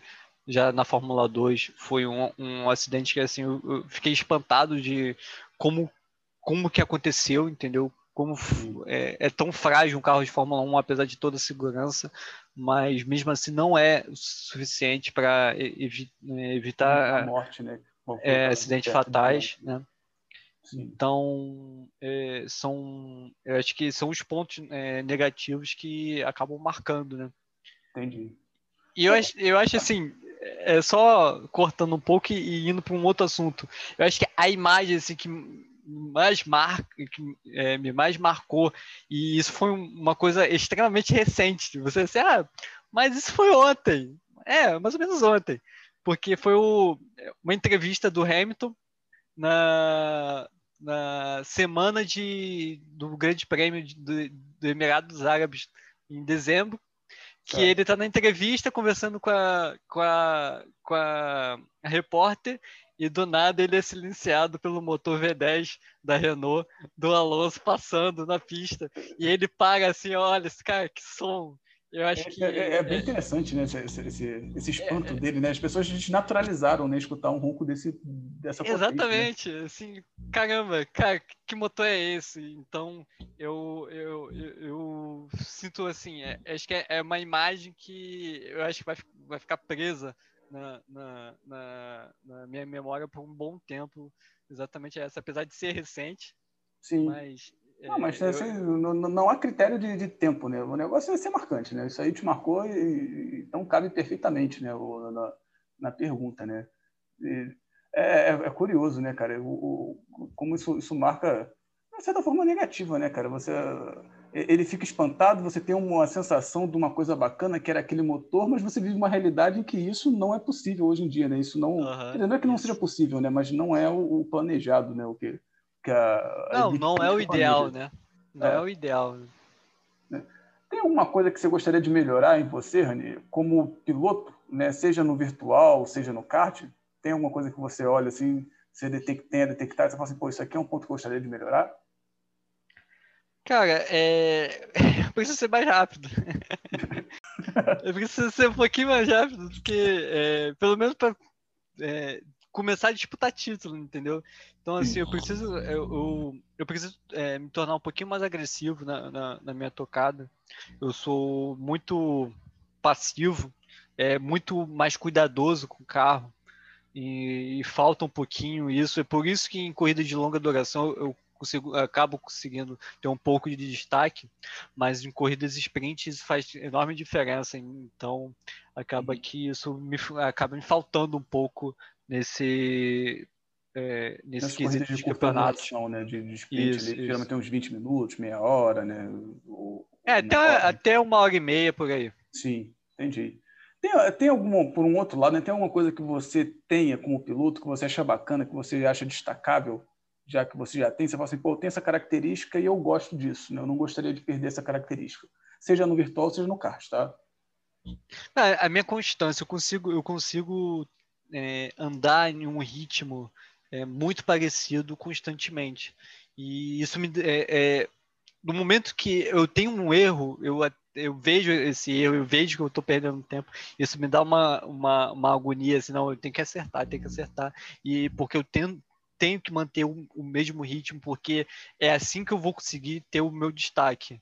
Não, eu, não, eu não sou um piloto rápido, eu sou um piloto constante, então eu tenho que manter um, um, um ritmo é, é, competitivo, né? Uma média muito boa.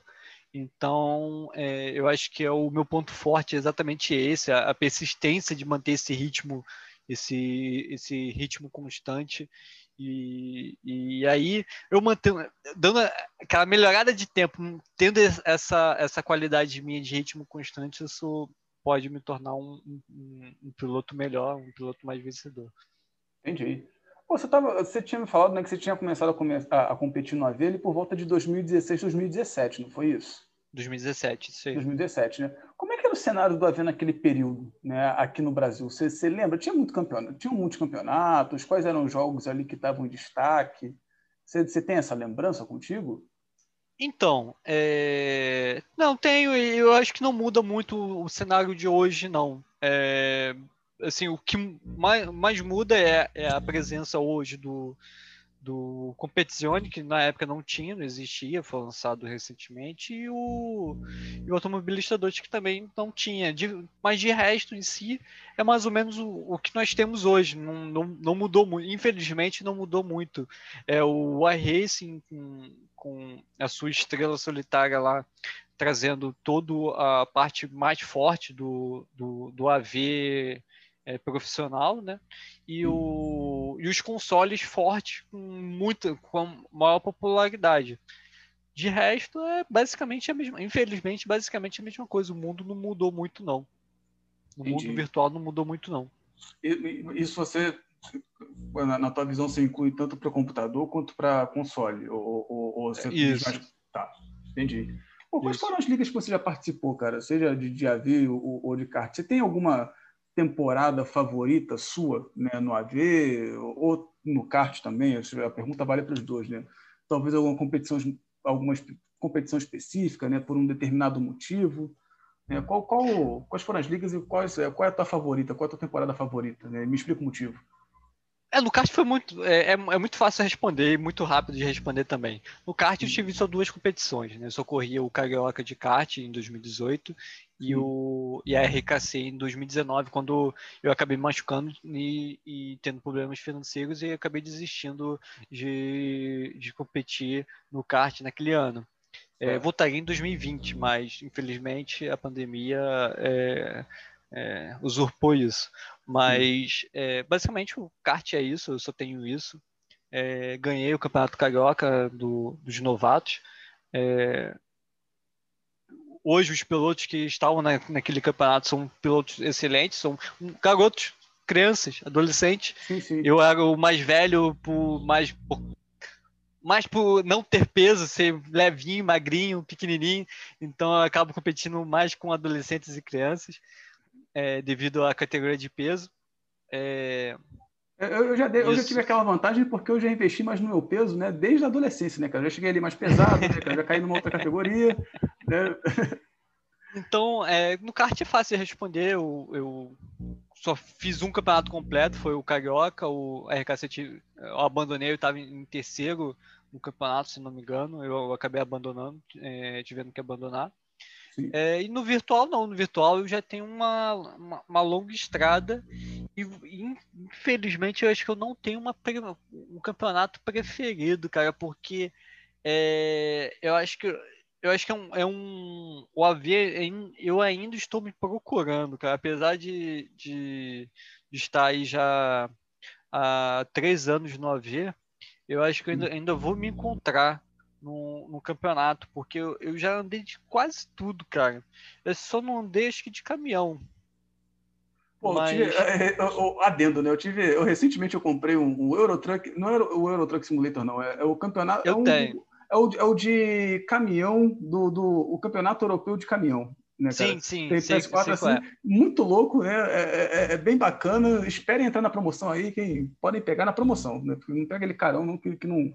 O carão eu acho que não vale a pena, só se tu quiser muito, né? Mas é, é, é uma experiência bacana. É uma experiência bacana. É, não, a única experiência que eu tenho no, com o truck... Fui, fui testar no automobilista, é, é, que ele, ah, o novato que quer testar todos os carros, ver aí como Sim. é que é o simulador e tudo mais. Eu fui, ah, vou andar de truck.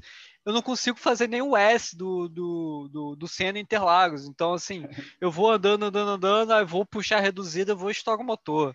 E isso eu tentei umas seis, sete vezes e eu, ah, quer saber o que... Vou passar isso para o outro, vou andar, vou testar outra coisa, vou testar outro carro, porque esse aí não dá para não dá para mim, não. Mas de resto, cara, eu já competi até de kart no virtual, Sim. Fórmula um, é, Fórmula Indy não, é, eu só corri no, no iRacing e algumas, poucas corridas, duas, três corridas. No rFactor eu cheguei a fazer uma corrida, mas me arrebentaram três vezes. Na, durante a corrida, até em bandeira amarela me bateram, então assim eu, é uma coisa que eu pensei, não, vou deixar isso pra lá, porque oval não é pra mim não, é muito bate-bate, não, é melhor eu, eu, eu ir pra outra coisa, me dedicar pra outra coisa. Mas já corri de tudo, cara, eu já corri de G T três, G T E, é, hoje eu vou fazer, é, tô entrando no primeiro campeonato de protótipo, eu vou competir com o P dois na Green, e é, esse ano vou repetir, vou, vou andar de novo no, no, no, no Fórmula um, no campeonato oficial do rFactor dois. Então, é, Fórmula três já andei no Automobilista, no, no iRacing, no, F, no rFactor dois. É, Stock Car já competi, já competi. É, cara, ligas, são muitas ligas que eu já, já competi, acho que tem mais de oito, nove ligas diferentes que eu competi em, em quatro, cinco simuladores ou jogos de corrida diferentes, então é até difícil nomear assim uma a uma, acaba de nomear todos, é, exatamente. Entendi. Bom, você também atua como chefe de equipe, né, cara, no, no, na Van Holland, né? Tem, tem uma parte ali que você mais gosta, assim, ser o chefe de equipe? Que seja uma parte favorita, assim, que você gosta de lidar na função de chefe de equipe? Cara, é, eu acho que é o network, cara. Eu acho que o network de você estar tá, é, em contato com tanta gente diferente de todos os lugares do Brasil, eu acho que isso é, é um... É um é, é, agrega muito conhecimento, muito, muito valor a, até eu, eu é, me manter como chefe de equipe. Eu acho que é, essa conversa que eu tenho com os pilotos, com, diariamente, né? Não é... Sim. É, acho que é o dia a dia, né? Você, a amizade que, que constrói, o conhecimento que a gente começa a com, conversar sobre qualquer coisa, coisas dia, é, é, do dia a dia, ou até mesmo uma, uma parte técnica de setup de carro, alguma tocada, alguma coisa assim mais técnica do, do automobilismo. E eu acho que isso, para mim, não, não tem como mensurar de eu me fazer sair da, da, como chefe de equipe. Às vezes dá uma dor de cabeça, dá vontade de jogar tudo pro alto, mas é, eu acho que... É complicado, que, né, cara? É... Quando eu pago e penso assim, não, pô, eu vou sentir falta se eu, se eu, se eu, se eu sair não, de algo, desse grupo, assim, de estar todo mundo ali reunido, conversando, trocando ideia. E eu acho que... É, sem palavras, né? Pô, tem, tem uma parte aí do trabalho, né? Que era outra pergunta, né? Que você não gosta, que você detesta, que se você pudesse terceirizar para outra pessoa, você faria ali de ser chefe de equipe?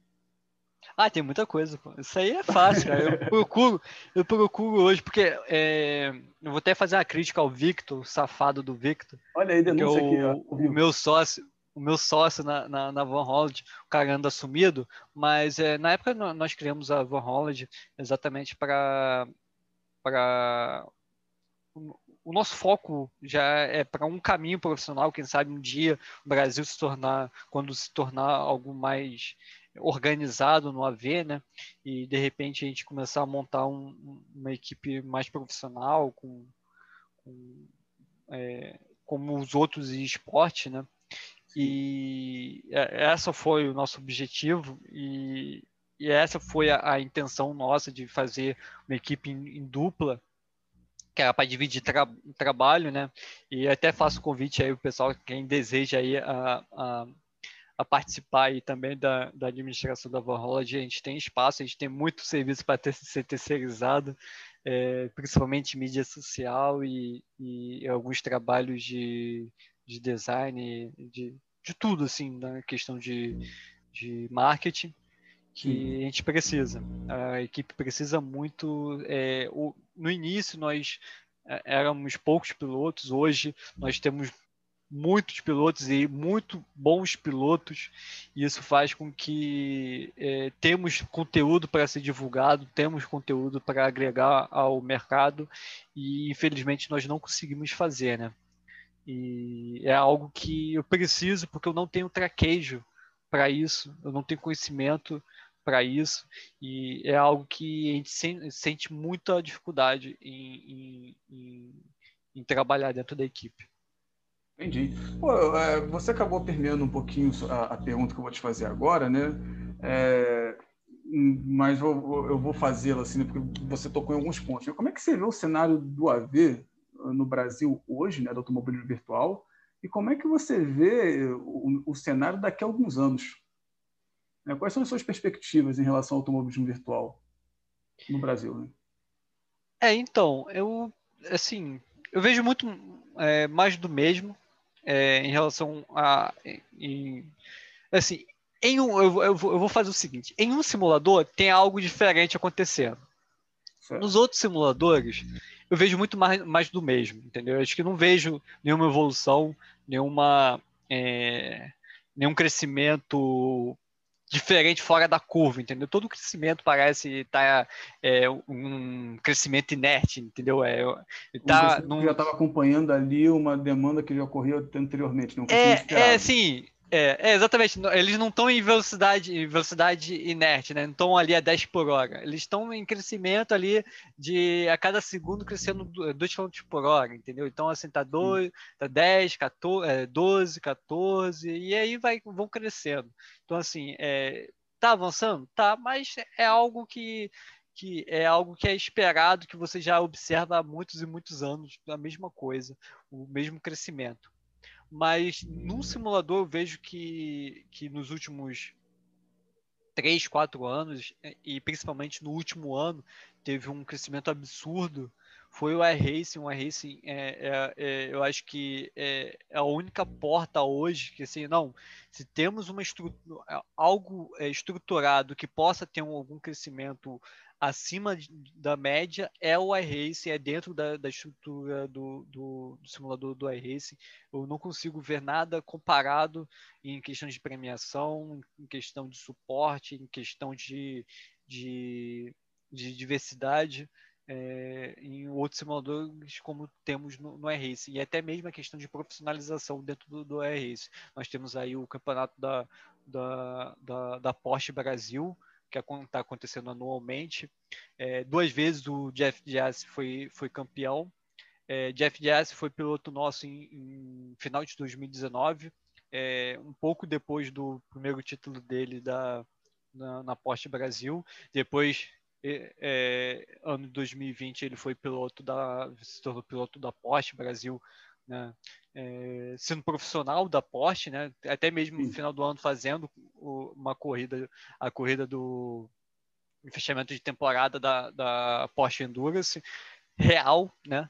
É, piloto virtual, piloto virtual sempre, assim, o, o Jeff é, sempre foi um piloto virtual e real, é, ao mesmo tempo, né? Andava de kart, chegou a fazer temporada de, de Fórmula V, mas também sempre andou no virtual desde pequeno, desde adolescente. Então, ele sempre esteve nos dois mundos ao mesmo tempo, e nós temos exemplos, outros exemplos do, é, do tipo, mas nenhum com o sucesso que ele teve, que ele tem hoje no virtual, entendeu? Que Entendi. Hoje ele anda no, no Mundial de Porsche do, do iRacing, é, compete é, com os melhores do mundo, não é melhores do Brasil, é melhores do mundo, onde ele é o único brasileiro, e talvez é, agora, em dois mil e vinte e um, vai ser o único brasileiro novamente. Então, é, é, quando eu você acho fala assim, que... eu só consigo pensar nesse nível de notoriedade assim no Igor Fraga, né? Mas assim, tirando ele, Igor Fraga, eu, eu não penso. O Igor Fraga, exatamente. Ele tá, ele tá... mas ele também já tinha uma carreira anterior ao virtual, né? Ele já, ele já tinha uma carreira ali de real também, né? Mas é, assim, o quem é, quem me trouxe assim um, um olho pro, pro virtual foi o Igor Fraga, quando ele participou do Mundial de Com, com F um da, da Codemaster em Abu Dhabi, que até a Globo chegou a anunciar, eu acho que chegou até a passar no Sport T V, não lembro, não sei se foi dois mil e dezesseis, dois mil e dezessete, foi algo assim. E, e depois ele conseguiu retornar à sua carreira do, do real, exatamente com o suporte é, financeiro que ele ganhou no virtual. Então, é, eu, eu acho que esses dois pilotos são, assim, os grandes nomes do, do, do virtual do brasileiro, que acabam se misturando, sem, que sempre se misturou com o real, né? Sim. Os dois pilotos sempre, é, sempre estiveram nos dois mundos. Não foi de um foi para o outro, do outro foi para um, né? Entendi. Eles estão, estão sempre ali num, num híbrido, né?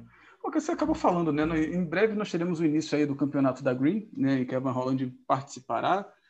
Como é que ele funciona, né? Como é que os interessados em assistir, eles poderão, eles poderão assistir as corridas, né? Tem, tem algum canal específico? A Van Holland já tem outros campeonatos também em mente aí ao longo do ano? Como é que está o planejamento? A Green, a Green, ela é transmitida, é, ela até ano passado é, só teve duas transmissões do, do campeonato. A temporada passada, é, se, não, se, eu me, se não me engano, são cinco ou seis etapas. Duas foram só transmitidas. A última, que foi às seis horas de Le Mans, foi transmitida pela Eleven T V, né, do Rodrigo Vicente. E essa temporada agora, que será um campeonato anual, né, são dez etapas, ela será transmitida pela, pelo, pela Eleven T V novamente, né, é, fincando, né, um, um questão de, de divulgação, é, acho que vai ser um crescimento muito bom para a Liga, uma Liga recente, uma Liga nova, ela é um pouco restrita ainda, é, mas é, que vai vir crescendo, tem uma estrutura, é, vamos dizer, assim, o objetivo dela é, é se espelhar no, no, nas principais ligas de rFactor dois, não só do Brasil, mas as, as principais gringas, né, a do, as europeias. E então, assim, ela está montando uma estrutura ao seu ritmo, né? Não é, você não vai chegar lá e, e vai ver já tudo do bom e do melhor. Ela está em construção e é, nós utilizamos essa liga até é, para preparar os nossos pilotos para competir no, no, no mundo internacional. É, nós vamos participar da, da Green, temos Dois, dois protótipos e, e cinco carros de, de, de G T E no, no grid. Total, acho que já temos trinta ou trinta e um carros no grid. Então, boa parte é da Van Holland. Boa parte não, uma pequena parte, mas é, é, é uma parte considerável tá do grid. Né? É, exatamente.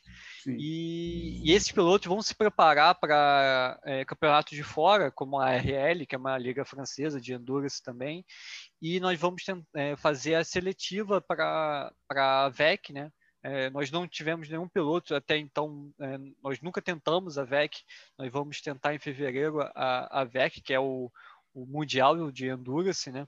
do, de, do rFactor dois.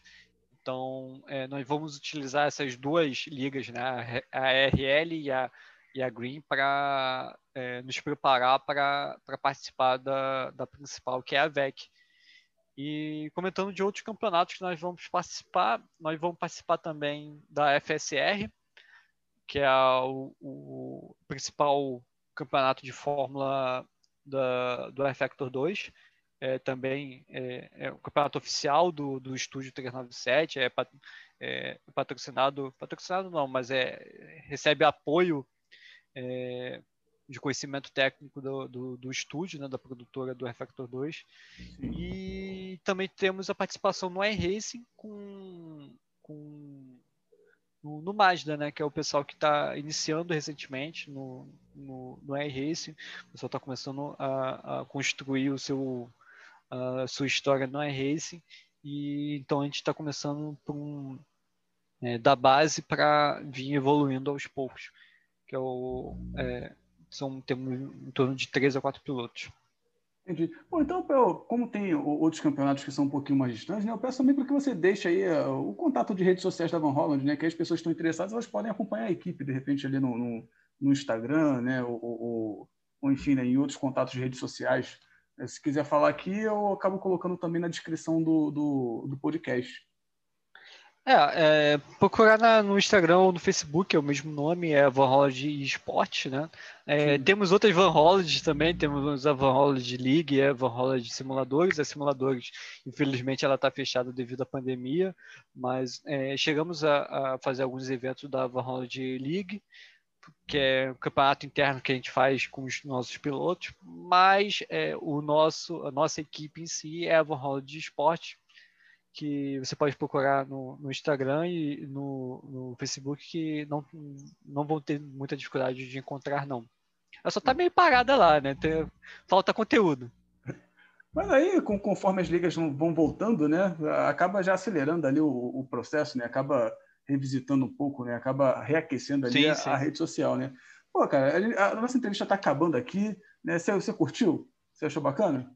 Curti, cara, eu curti, porque é, é, é algo que não é comum é, é, no, no, no A V, é questão de dar voz às pessoas que estão ali dentro do carro. Então, eu acho que, é, acho que tem muito conteúdo, muita informação que nós podíamos estar passando, e, mas as pessoas no A V estão muito presas ao seu... A, a, ao seu grupinho, ao, à sua liga, ao seu carro, e acabam não é, compartilhando muito. E eu acho que falta isso, e eu acho que o trabalho que você está fazendo de, de, de, é, de engajamento do, no, no virtual tá, acho que é diferencial, um diferencial. E eu acho... Eu gostei muito, cara. Gostei muito, eu acho que... Show de bola. Essa interação é boa, cara. Essa interação a gente tem... Eu acho que a gente... A gente, eu digo, o pessoal do console, né? Enquanto pessoal do console.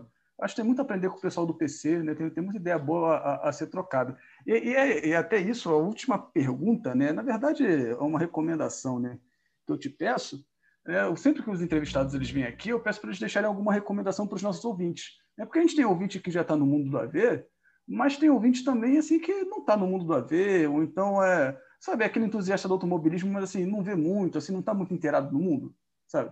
Então eu sempre peço para o convidado deixar alguma recomendação para as pessoas que não conhecem muito bem o, o mundo do automobilismo real ou virtual, né? Ou até do kart mesmo, né? Porque você também tem experiência com kart, né? E que desejam conhecer melhor ou adentrar mais aí esse mundo. Então, eu, vou, eu não vou fazer uma, não, vou fazer duas. Pode fazer várias, então. Vamos lá. Eu vou fazer duas. Uma para o pessoal do automobilismo e, e, ou pessoas de fora do automobilismo, então aqui mais pelo conteúdo de história. É, galera, do auto, no automobilismo, vamos dar um, um, um, uma visitada no pessoal do virtual, porque é, tem muito conteúdo bom, é, tem, é, tem é, você consegue exercitar algumas coisas do, do real pro, no virtual.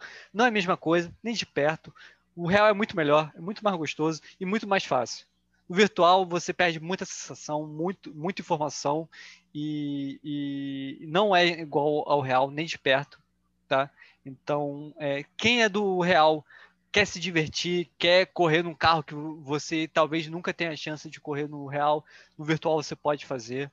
E existe muito conteúdo, muita gente interessante, muita gente, é, com muito conhecimento, tanto do real, tanto do virtual, que você pode aprender. E o pessoal do virtual, galera, vocês precisam andar de kart, mano. Vocês precisam andar de kart. Vocês vão melhorar muito a pilotagem. Procurem uma pista de kart indoor na cidade de vocês. Procurem uma academia de kart. Procurem grupos de kart para andar, porque isso vai fazer uma enorme diferença no, no, na, na evolução de vocês dentro da pista, no virtual. Vocês vão ter uma visão bem diferenciada do, do, é, do, do virtual. Vocês vão melhorar muito. Eu melhorei muito. Só para ter uma ideia, eu, eu tive uma melhora de um segundo a um segundo e meio do, do, da minha consistência. Minha consistência ficou, mar... ficou assim, ó, fininha, fininha, fininha. Ficou muito boa. Então, assim, eu, eu, eu tive uma evolução muito grande. Eu, foi notável, me incentivou. Eu tive, eu tive ganho, é, um ganho de motivação quando eu comecei a andar é, no kart de forma competitiva. Eu comecei a andar de kart quando eu tinha dezessete anos, só de lazer, ia lá, convidava os amigos, dava um pau nos meus amigos, é, dificilmente eu encontrava com alguém que me ganhava, e aí eu assim, não, não, peraí, um dia eu tenho que encontrar com alguém que vai me ganhar, e aí eu comecei a procurar clubes de kart, campeonatos, e foi aí que eu comecei a tomar, tomar uma surra, que era assim, uma surra imensa, e só dois, três segundos, e isso no kart é um tempo absurdo. A gente briga hoje no, por dois, um décimo, você levar dois, três segundos, você assim, cara, o que, é que eu tô fazendo aqui? É um inteiro, né? E, e, e isso, isso faz você querer se esforçar, de você querer evoluir, de você querer ir para frente. E, e eu acho que os, é, você, é, nós que procuramos, tanto como hobby ou como é, competir, de ter esse sangue competitivo, eu acho que você ter os dois mundos, do virtual e o, e o real, juntos, participando ao mesmo tempo, eu acho que é uma evolução muito grande dentro do, do automobilismo. Pô, vou pegar um gancho então da tua recomendação, né? Porque tu recomendou para os pilotos virtuais, cara. Eu vou recomendar para todo mundo, né? Pô, se você é curioso de ir, pô, queria ver como é que é a experiência de andar de kart, né? Parece bacana, mas nunca tive oportunidade. Procura um cartódromo. A gente está no período de pandemia, né? Tem cartódromos que conseguiram se adequar ali na, na higiene, né? No, no, no... O próprio Rio Kart mesmo, né? Eu cheguei a correr lá algumas vezes, eles têm, eles têm uma preocupação toda em relação ali à, à, à doença, né? A, a, a limpeza do, do, do material, né? Do manuseio ali, para que não haja contaminação. Né? Ou então, espere a vacina também, a vacina chegar e corra de kart, né? Tenha essa experiência, pode ser uma coisa que você gosta, pode ser uma nova paixão que você está encontrando, pode ser alguma coisa que mude a sua vida, né? Ou pode ser que não, ou pode ser que você ande e não goste, mas vai ser uma nova experiência que vai te agregar, né? Então, tem que testar, né? Tem que tentar, né? Vai lá e, e viva, né, cara? É uma recomendação que eu faço para todos, né? Tá, eu só, eu, antes, antes de terminar aqui, eu só vou fazer é só a minha experiência quando eu iniciei de kart. Eu tinha dezessete anos, é, eu estava em viagem, estava de férias, e, e daí teve a oportunidade, é, os amigos do meu pai do trabalho disseram assim, ó, oh, a gente vai andar de kart, você, você quer, é, convidou meu pai, ó, você quer ir, você quer, meu pai, ó, eu tô indo andar de kart, tu quer ir? Aí eu, porra, eu quero, nunca andei nessa porra, eu quero andar. Sim. Aí eu saí, voltei para casa, eu, eu tava viajando em Saquarema, passava as férias sempre em Saquarema, ficava um mês, um mês e meio lá direto, sozinho lá, e eu voltei, voltei pro, pro Rio e fui andar, cara, e assim, a sensação é, é pra... eu não dirigia, não fazia nada, só era coisa virtual, nunca tive nenhuma experiência é, automotiva na, na vida, e aquilo ali foi a melhor coisa que, que aconteceu ali no, na, é, naquele período de tempo. É uma sensação extremamente boa, é, é rápido, acaba rápido, você fica extremamente é, é, é, cansado, é, estressado no final, é, você que não está acostumado, você vai sentir tanta dor no dia seguinte que você não tem ideia, mas é muito bom, E se você transformar isso num, num algo rotineiro, é assim, cada vez mais você vai é, desfrutar desse, dessa, dessa, dessa, dessa diversão mais, mais e mais. Sim, ah, excelente recomendação. Então é isso, meu amigo. Sempre que, que, que, que puder aí, te, te, o, o microfone aqui do programa piloto, né, ele está ele tá aberto aí, querendo voltar. A gente faz outras entrevistas aí mais no futuro, né? Divulgações ali do, do, do, de campeonatos que a Van Holland esteja participando. A gente, aqui o espaço está aberto aqui, é só, é só a gente combinar. Falou? Grande abraço para você e até a próxima.